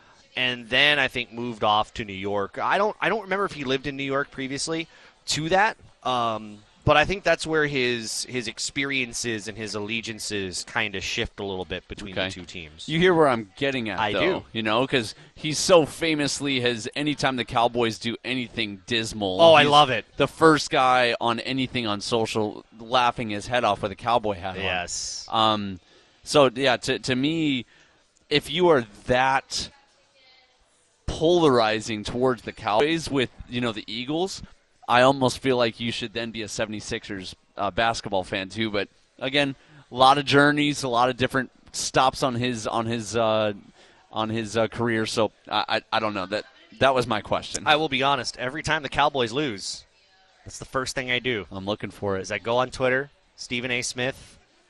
Ha, it well, it's it's it's kind of creepy to It a is. degree because uh, well, no, no, I'm sorry, that's not creepy. I apologize. The Skip Bayless ones after they win are creepy. They are cringe. Um, it is to the point where I feel like they need to be reported to Twitter because of some kind of ethical code violation. That's how cringe they are. Just like their show on on, on TV. Um, but Stephen Somehow- A's, but Stephen A's is just funny. Yeah. he's so devoted to every time the Cowboys lose, he's in, uh, he's in his living room, and he's just laughing like a maniacal man. It is great. Yeah. um, but that's why I I want the Knicks to lose this series because I want to see how he shows up on countdown the next day. Uh, and, and how he handles it. And by the way, the Knicks game on Friday is going to be on ESPN. So go. Stephen A is going to be on pregame. He's going to be on halftime. He's going to be on postgame, and we will get the full Stephen A reaction. Um, orange and blue skies, or a thunderous night. I hope Wilbon gives it to him a little bit because Wilbon's from Chicago. That's right. That's right. Yeah, he's a he's a Bulls guy. Ah, I'm glad you brought up Stephen A. Smith. I, I we haven't we don't talk about him enough for for good reason. Yeah. Um, but but a reminder of what we uh, what we like to see on social. By the way, uh, we'll we'll go to the Lakers Warriors game in a moment and just kind of look at that one uh, here so far. They've got 153 to go in the first half, but Knicks hanging alive or staying alive. Yeah. You know, going to Friday. My my my concern about that is exactly what we heard from Ed Cohen. Um, they're on the call. Is that they needed 48 from Brunson. They needed 48 from Quentin Grimes, who, by the way, in 48 minutes scored just eight points. Um, they needed those two to extend themselves, and, and, and credit to Brunson. He was a rebound shy of a double double. He scored 38. Um, that's an, you have to ask of that when you are at home facing elimination because you cannot get eliminated at home. You should not get eliminated at home and you need to ask of guys like uh, like like Brunson to step up. But usually when that happens, there is a downfall in the next game, right? I mean, in Game Six, if you've if you've asked Jalen Brunson to go all 48, I worry about with only one day off and travel. I worry about what he's got, um, you know, ready for the next game. That's that's a little concerning to me. Yeah, I I heard someone say it earlier that they need all of their punches just to stay within striking distance. It's it wasn't even this close, Josh. If we we were watching the game earlier, um, it wasn't until garbage time when they kind of started making free throws down the stretch and right. stretched this game out in the last you know ten seconds or so. This was extremely competitive of a ball game the entire game, um, where the Knicks are hanging on for dear life right now. I agree with you. I, I just I feel like they're kind of being pushed to uh, the, the brink almost. If we're looking at a car, like they're they're overheating and needing uh, needing to be taken in for some maintenance right now. So, Like, you're, so the check. So you're saying the check engine light's been on for it's the been last on, month. and they're they're doing everything they can to make it over the Pali right now. Ooh, Yeah, ooh, that's not fun. yeah, In traffic. been there. Um, Jalen Brunson has played all but four minutes in the last two games, averaging 35 in those two games. But they have life, and um, you know that for now is um, one of the saving graces because you have to do whatever you can to have life. Uh, speaking of having life, uh, the game going on right now, it's on our sister station, CBS 1500. They are going to halftime. It is Golden State up on the Los Angeles Lakers, 67 to uh, uh, excuse me, 70 to 59. Warriors ahead, facing elimination. Um they're seeing it here toward the end. Uh, people are watching it here at Beer Lab at the uh, University Tap House. Um, you were we were talking about a little while ago while we were off the air. Warriors lead by 11, but it's not about the fact that they're up by 11. It's how they're up by 11. I mean, Draymond Green has 14 points. Um, he's actually seemingly looking for offense. This is something we talked about yesterday. Draymond Green gets the rebound late in the game and doesn't even turn to look to the basket. He's like, hot potato, I got to go get it out to Steph. Yeah. Here he's got 14 points. You know, we were talking with Dieter Kurtenbach yesterday about Andrew Wiggins and how Wiggins has been just kind of MIA. He's leading the Warriors in scoring. He's got 16 Yeah. in the first half on 6 of 10 shooting we talked earlier in the show about how much has been on Steph Curry's plate and that he is not getting any younger and that he's definitely not 100% and he's actually got help. And they needed that if they were going to win today and so far he has it. Oh, uh, this this to me is kind of a shocking performance from Golden State with with guys coming out of the woodwork, if you will, with with, with production. I mean, Draymond, Wiggins, and even Poole. Poole's got nine off the bench right now, which you multiply that by two over the course of a game, he's going to end up close with 20 points potentially if he stays on this path. So they, whatever Steve Kerr spoke to them after game four, it's obviously taking. Um, mathematically, getting 70 at halftime, I think you're looking pretty good for sewing this thing up um, in the second half. However, Lakers are only 10 behind, or uh, technically 11 right there. Um, it's it's going to be an interesting second half, Josh. I, I don't know if I can quite name a winner at this point right now, but uh, I'm uh, I'm actually kind of surprised with Golden State coming out with the kind of fire and intensity that they have. what I'm seeing from the Lakers, they just don't have enough um, right now. Uh, you know, LeBron's giving him 17, AD's giving him 18. Like that's great. Yep. You know, Schroeder's scored 11, and he's actually been the most productive player. He's got a plus minus of 13, which is the best on the team at the moment. Um, but outside of that, Russell, two points. Uh, he's in foul trouble. Schroeder's in foul trouble, by the way. He's got three. Uh, Lonnie Walker, the fourth. Nothing. Um, Two assists. two assists. I, I I think that's the difference from two nights ago. Yeah. Is when it was the Lonnie Walker game. You know, a couple days prior to that, it was it was D'Angelo Russell. You know, I don't put Schroeder in that category of being that one-off hero because Schroeder's supposed to be someone who gives you some scoring. That's right. Um, you know, in, Get in you a- something. Right. So I expect that from him. I don't expect it from Vanderbilt. I don't expect it from um, Walker, and but I expect it from Russell, and I think that's one of the differences right now. But it, it is it is 11 points. Um, I see the turnover number for the Lakers is uh, is a little bit high to me. It's at uh, it's at eight to six, and you know Golden State's heavy reliance on their five starters right now is uh, is, is very important. By the way, Kevon Looney, uh, five rebounds, a steal, and a block in 12 minutes, trying to do some of the things that don't involve scoring, which he can be pretty good at. Uh, so Looney's involved. That second half uh, going to come up in a little bit. You can hear that on CBS 1500. Uh, game six, if it's necessary, is on Friday. Uh, game seven, if it's necessary, is going to be Sunday, uh, 9:30 a.m. And if that's the case, we'll have it right here uh, on ESPN Honolulu. Athletic director conversation. We've we've had it here and there. Uh, some texts have been flying in on it. We'll uh, get back to those coming up here in just a little bit. Right now, a look at traffic as you're off the bench on ESPN Honolulu.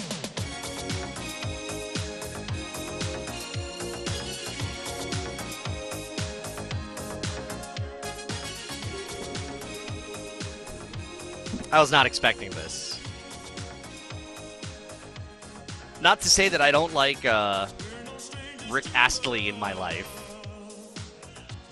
but frankly, the cheesiest music video of all time came from this song. The cheesiest dancing of all time just happened across the table from me.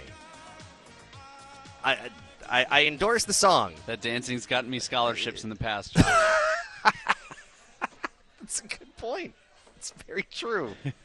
oh, that's Hunter Hughes, a scholarship winner at a WWE live event. I'm Josh Pacheco. Did not win a scholarship or dance with the New Day. Uh, it is off the bench here on ESPN Honolulu. Yeah, I don't. I don't have a claim to fame that you do. I don't think I was at that WWE live event either. I would. I, I've been to like two that have come here to Hawaii. I wish I was at that one. I wish I could have seen. That's it. one WWE thing I have over you, I guess. I also love, by the way, how full circle it is that you grew up with a dad uh, that would not let you watch wrestling That's right. To all of a sudden getting a scholarship at wrestling. At WWE. That is that is just wholesome content. it is. Uh, and of all of all people, I was destined for the ring one way or another. But see what what needed what needed to what needed to happen. You needed to take a bump, is what you needed to do. you know, you needed to run the ropes, and then uh, True story. When I got called down there and jumped into the ring, my feet got caught on the, the ropes. I got so much crap from the from the boys on the team for that because I dove in full speed and got caught on the ropes. Were you supposed to go in full speed? I mean- that the challenge? Well, they they are calling me down into the the wrestling. Now, ring. where were you sitting? we were on the floor level, but back by one of the walls at the Blaisdell. Okay. And so there was a solid 30, 40 yards of walk up space from where we were sitting to the ring. Uh-huh. And I mean they're they're calling for me to come into the ring, man. I I ran at the ring just like a, a wrestler would do and got caught in the got caught in the uh, on the ropes. See what you almost did, um, and this is several years later. Yeah. There's an event. Um, it's called Royal Rumble. Okay? Do you know Royal Rumble? I know about I, have heard the name before. I don't know what it is. I, I, I have to remind myself you did not watch wrestling when That's you were That's right. younger. So the Royal Rumble is an it's a it's a premier live event. It used to be called pay per views. And it's a 30 man event. It starts with two people, and then every X amount of time, a new person runs in and, and goes into the ring, and it goes until one person is left standing. And they come in at like a couple minute intervals here and there. And so at the Disadvantage to the person who's there at the beginning. at number one, yeah, absolutely. Yeah. So the um, one of the individuals, I think this was two years ago. Uh, his name is Titus O'Neil. Okay. He doesn't really wrestle anymore. He's now an ambassador. There's a good reason for it. So his entrance comes on. He's running down the ramp to go into the ring for the Royal Rumble, and he trips at the end of the ramp. Oh. Not so. Not it's worse than yours because you nearly tripped going on, on the ropes going in. I've never and I'd never done it before. He's this guy's done it before. Yeah, he. This is a veteran, and he is literally going three quarters to full speed down the ramp, and at the end of the ramp, face plant. That was not supposed to happen, and I think he ended up going under the ring for a minute just to gather himself, and then came back and and you know got back into what he was. Plane never got off the runway, did it? No, it did not. No, it did not. So, as embarrassing as that might have felt for you, Oh yeah. a professional's been worse. If that makes you feel any better. I love that tangent we just went on, off of my uh, uh, quote unquote cheesy dance moves. No, but you see, this is this is There where we, go. can we can play off of experience. I like it. I, if I don't have the experience, you do, and I can play off of your experience. Uh, I can also play off the fact that you weren't allowed to watch wrestling as a kid, true. um, which which is honestly, it's funny. We have different. Um, Very different upbringings. my what I watched more wrestling when I was a kid, when um, as compared to now. I just don't have time. Um, my dad, one of the things that he and I, I don't know if we bonded over, but we we would watch wrestling. WW. Well, you can't call it WWF anymore because there's a lawsuit over it. And that's the World. But that's what it was. Yep. It was. Um, Superstars. I think it was Saturday or Sunday mornings. Must have been Sundays. He was always working on Saturdays. But we would sit down in front of the TV and watch Superstars. And that was where I got into it because he watched it and I watched it with him. It's funny because later in life, he stopped watching it, and I was the one that kept watching it, and he was like, eh, not really into it.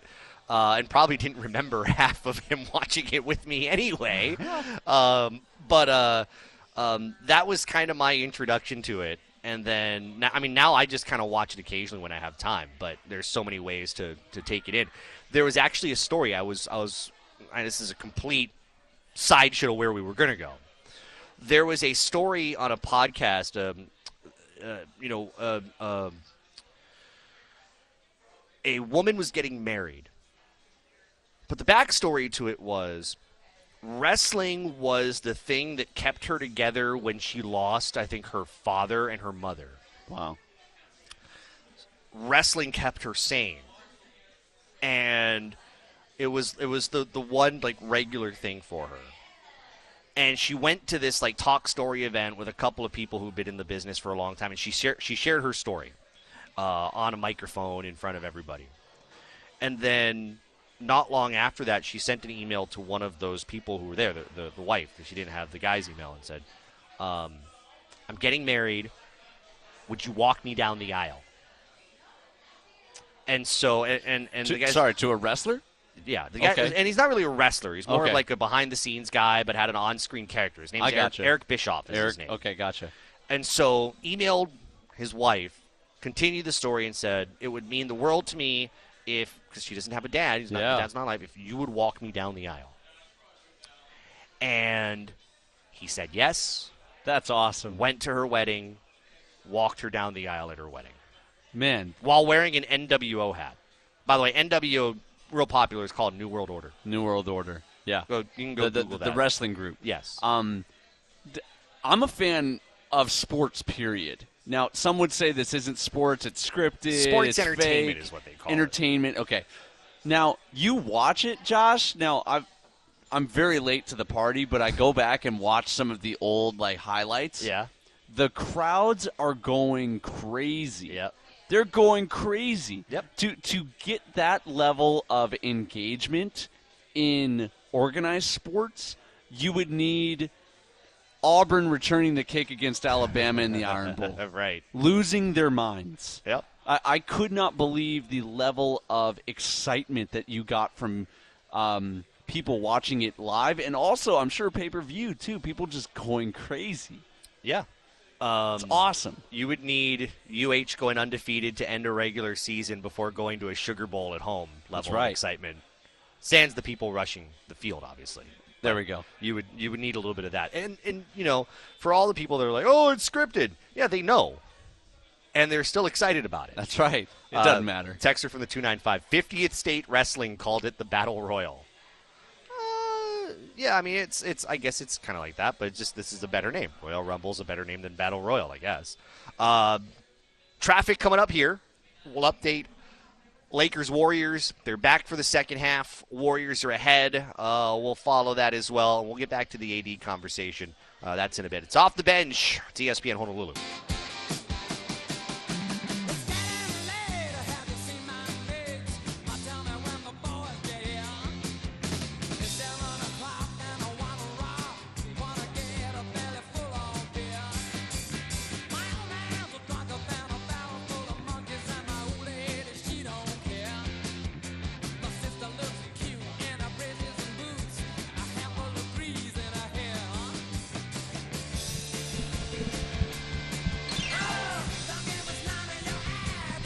This is what I was looking for.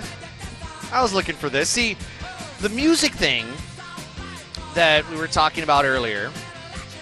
It's one of the, the cool things about traveling the last couple of weeks as we have, or as I have, I guess. Well, he would. Uh, Tipwells is here. He would know too. You go to different ballparks, and um, they have different um, batting practice music. So this was one. I think this was in. Uh, oh boy, where was this?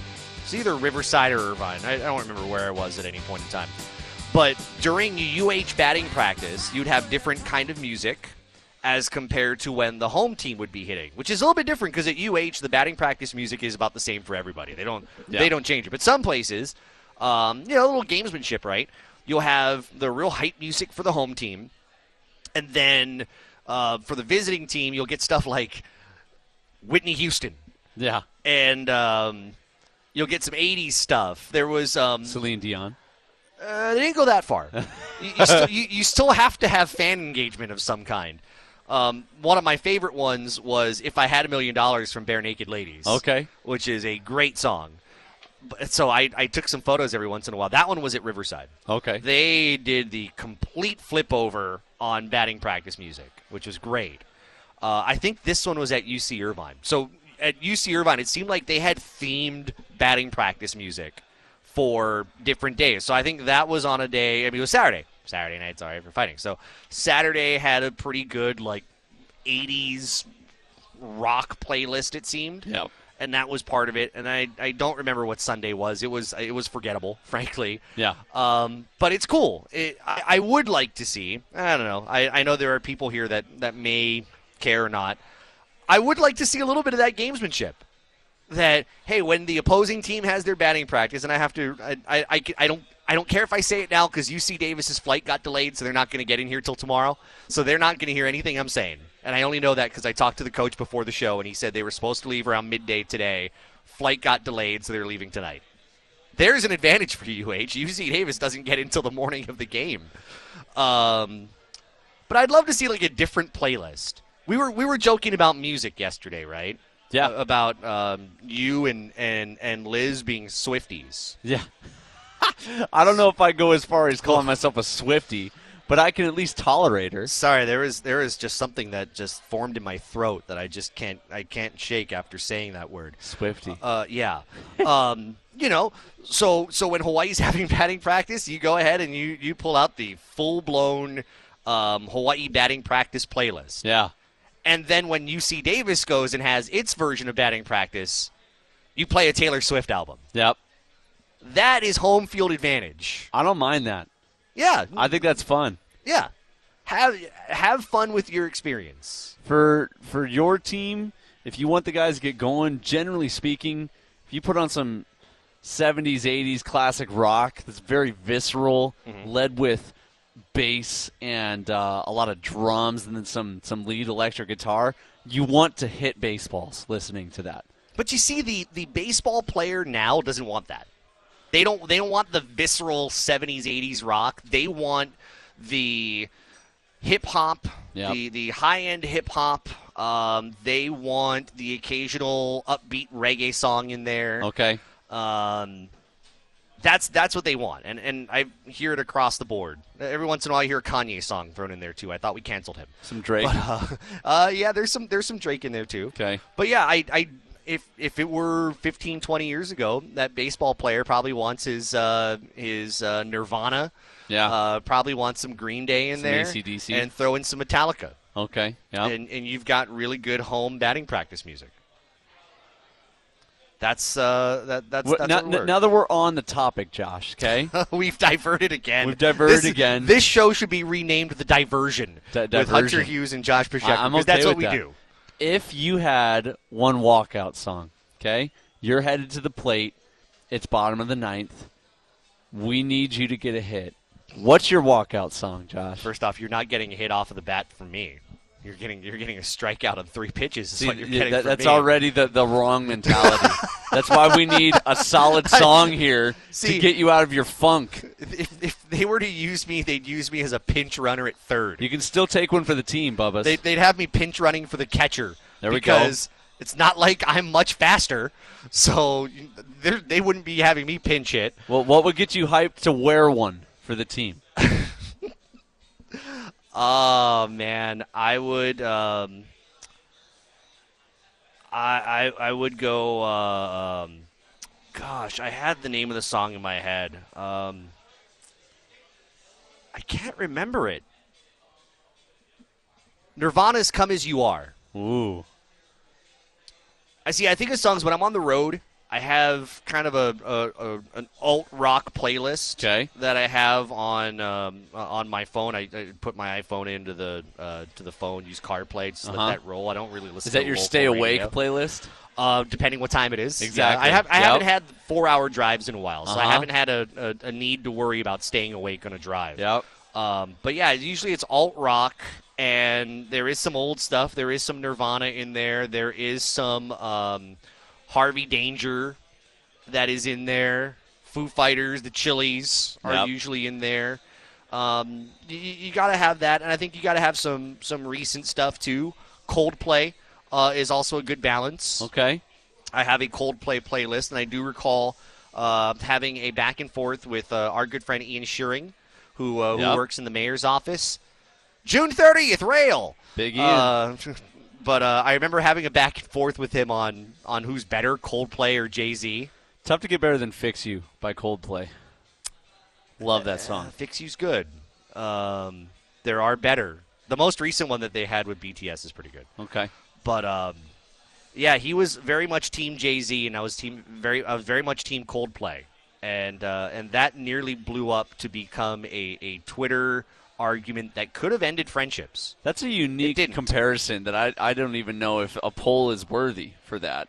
That's two very different styles right there, but unique. You know, speaking of polls, Yeah. I, I meant to do this a while ago. Um, but I feel you know we, we, we do talk about sports, but I do think we talk a little bit pop culture, a little bit of life. That's that's what we do. Uh huh. Um, rail. June thirtieth. Let's go, baby. Are you gonna ride it? Of course I'm riding it. now, not not for the functional sense, Josh. Not to actually go somewhere, not to avoid traffic. I'm gonna ride the rail to ride the rail. Just to say you did. That's right. I want to see how fast it goes.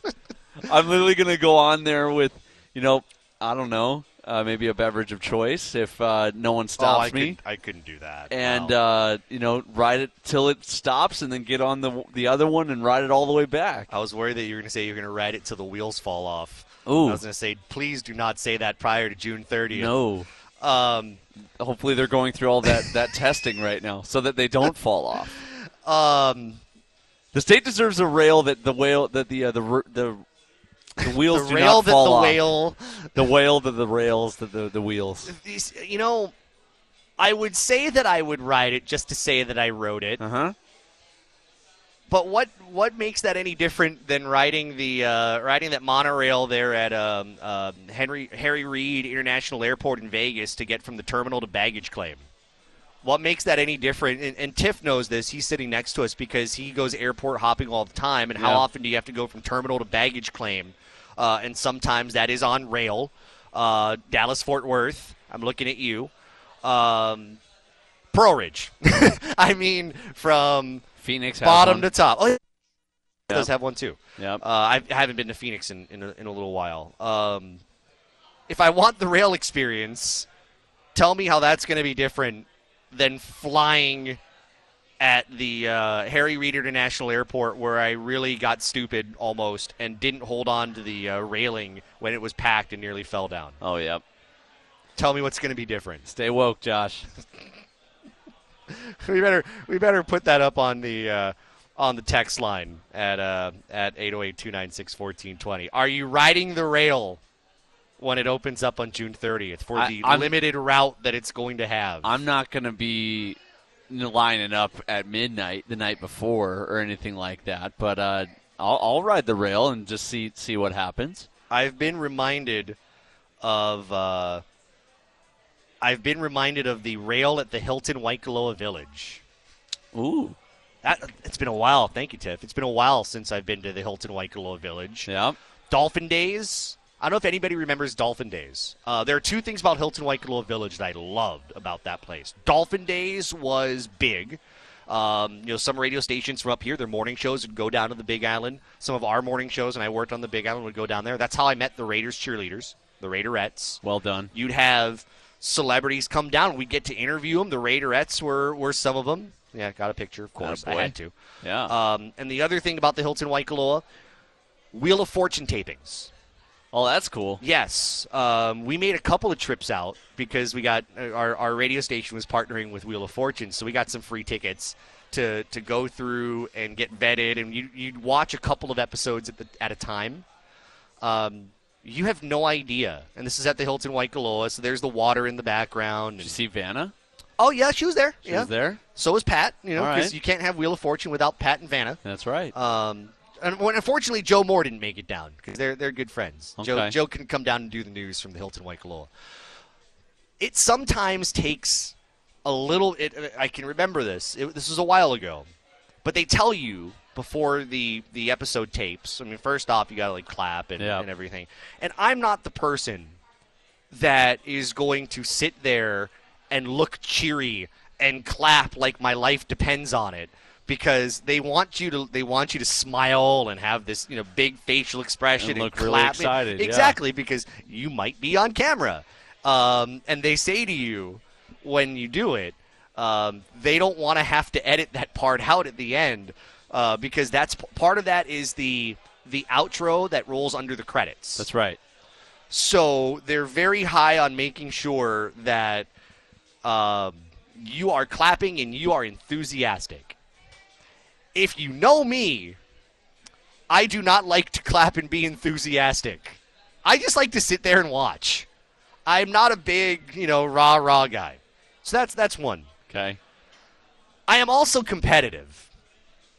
And part of me, as I'm watching these puzzles being, you know, undone here at, at, at these Wheel of Fortune tapings, Yeah. they also tell you before the show do not blurt out anything. Then they're going to have to throw out the puzzle and they're going to have to do it all over again. And fortunately, no one did. But sometimes you know, because when you watch it on TV, you're, you're yell, I, I yell it out in front of the TV. Blah blah blah blah blah. Yep. And sometimes if I'm if I'm sitting down and watching Wheel of Fortune next to my wife, gosh, I sound old. When I'm watching Wheel of Fortune next to my wife, I'll try to see if I can blurt it out faster than she does. Yep. Man, that's, that makes me sound so ancient. No, but I, when I was young, um, after dinner, my grandparents liked watching Wheel of Fortune, so I Okay. watched it with, with my grandparents. So, That was what we watched if you were homesick. That was what was on TV. oh, not The Price is Right? No. Okay. For So, us, it was Wheel of Fortune. so being competitive, you have no idea sometimes how hard it is to not feel like you need to blurt out the answer when you know it. You feel like you have to bite your tongue because you know the answer, but you don't want to be the guy that gets thrown out of the audience and they have to redo the redo the question because you blurted out because you're so darn competitive. Totally. Well, think about it from the actual competitor standpoint too. You blurt that out, and they were doing well. I'd be pissed. Fun fact, by the way, uh, Hawaii County's mayor Mitch Roth Yeah. was a contestant on the on uh, on Wheel of Fortune Oh, on wow. one of those Big Island tapings. Made it to the uh, to the to the to the um, final puzzle. I think he won too, if I'm not mistaken. Good for him. yeah. Well, you don't see that all that often. No. Uh, walk up songs. We got a, a a decent amount of texts on that. Love it. Uh, texter from the three nine eight. Drowning pool. Bodies hit the floor. Ooh. It's a good one. Uh, wrestling comes to mind on that, but again, you wouldn't know because you weren't allowed. Yeah. Uh, Led Zeppelin's Kashmir, cor- uh, texture from the 815. Classic. And uh, from the 392, Evanescence's uh, Bring Me to Life Hmm. is one of those. And uh, one more on um, uh, home field advantage with music. Thomas is, is following along the lines. Remember when I said if you want a home field advantage, Oh, play yeah. all your hype music for the home team and have the visiting team, you know, hit batting practice to Taylor Swift songs? Yep. Um, Rolo used to tamper with that a little bit. oh, did he really? He would. What Yeah. do you do? Uh, would do all the slow reggae for whenever the opposing team would come on the field. yeah. Texter from the two, uh, Thomas.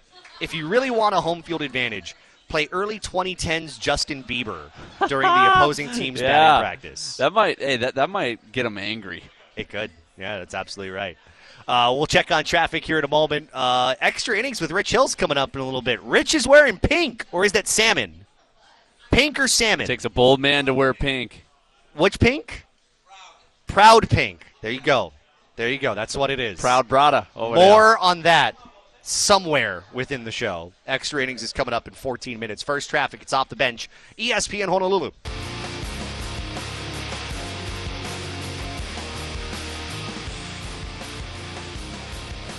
Coming up, extra innings with Hawaii head coach Rich Hill. We'll uh, we'll talk a little bit about the road trip. We'll also talk about um, life on the road for two weeks um, and and how you keep it from being monotonous. Some of the highs, some of the lows, uh, what that's like. I mean, football really doesn't have that. Rarely. Yeah, there's there are sometimes I think if you're on the East Coast or you know if you're East of the Mississippi. yeah There was a time my sophomore year where we played Ohio State and Wisconsin Madison on consecutive weeks, and we uh, th- they stayed. They Mm-hmm. Oh, stayed makes on sense. the mainland. that makes sense. So that, that that was the the most that I can recall. Um, rarely will we have to do that in conference yeah because it's only one game, whereas baseball is multiple games. eight with midweek games in there too. That's a lot. Yeah. Earlier in the show, uh, we were talking about the athletic director conversation. Boy, we're 30 minutes late getting on this. Um, but we were talking about the AD conversation because we learned a, a, a little bit more about it. Um, this is a good text, and this is along the lines of what we were talking about earlier um, with how you judge a new athletic director in their first 100 days. We'll go somewhere different. Texter from the 258. What will be the AD's first priorities? So to you, what would what? Let's let's not do priorities. Let's do one. Okay. First priority for whoever the new athletic director is. Um, honestly, Josh, I think if it were me, I'd be looking at the scoreboard.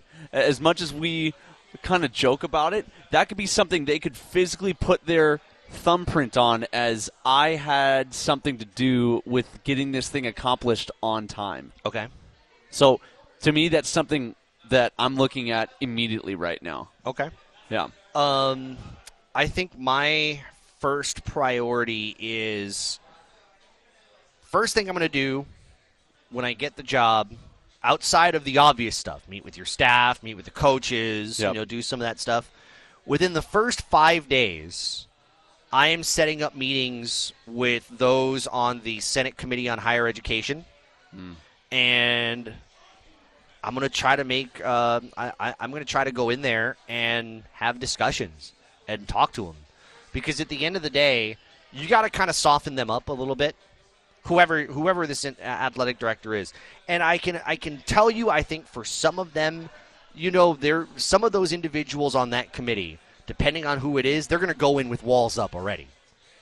And you got to butter them up a little bit because ultimately you're going to need to go to them to help you get your way. Funding for anything. For example, with baseball, you need funding for a new turf. Um, they want to keep fundraising and trying to get that, you know, that replacement to the batting cages down Yeah. the left field line to make that a performance center. Part of the turf thing is needing funding from the legislature because that's how this process goes. So you're going in there to build some relationships. yes, Yep. you made a good point on this, and that's and that's why I go this route because there's not much I think you can do to mess up progress because part of the progress includes what you're you know you're just continuing what's already being done right just don't do anything to stall it like what's been done with the um, you know with, with the stadium with, Yeah. with the governor Yep. but continue what you're doing, continue what has been done before you. If you don't work to make those relationships, you're not going to succeed. You- it- You're going to come off like a know-it-all. You're going to come off like, "Hey, I know what I'm doing. I don't need to. Um, I, I don't. I don't need to be any better. I, I'm, I'm going to, you know, going to make this happen. I don't need their help." And you're going to find that your job is going to be made really tough. Yeah, you're much more likely to do business with your friends, Josh. If you go over there and you try the bulldog route and they don't like you, it ain't gonna work out here. Yeah. Yeah. So I, I think that's the first thing. The next question I think then becomes how do you judge that AD? Yeah. We talked about it. I, I remember you you brought up the, the the scoreboard. I've brought up internal hires. Who do you have around you? The next one is going to be when you've got to make that first hire of an important coaching position, whether it is football or basketball or whatever position it is Yeah. that you will be you will be graded harshly one way or the other on that particular hire um, and that and that's going to make a world of difference so i i think it, Thankfully for whoever, sorry to interrupt go- you. go ahead. Th- Thankfully for whoever this new athletic director is, at least on our higher profile sports, I can't see us needing a new hire in the in the near future. that's a good point. Hunter we'll talk tomorrow after nba playoff action. Extra innings with rich hill is coming up next. It's off the bench espn honolulu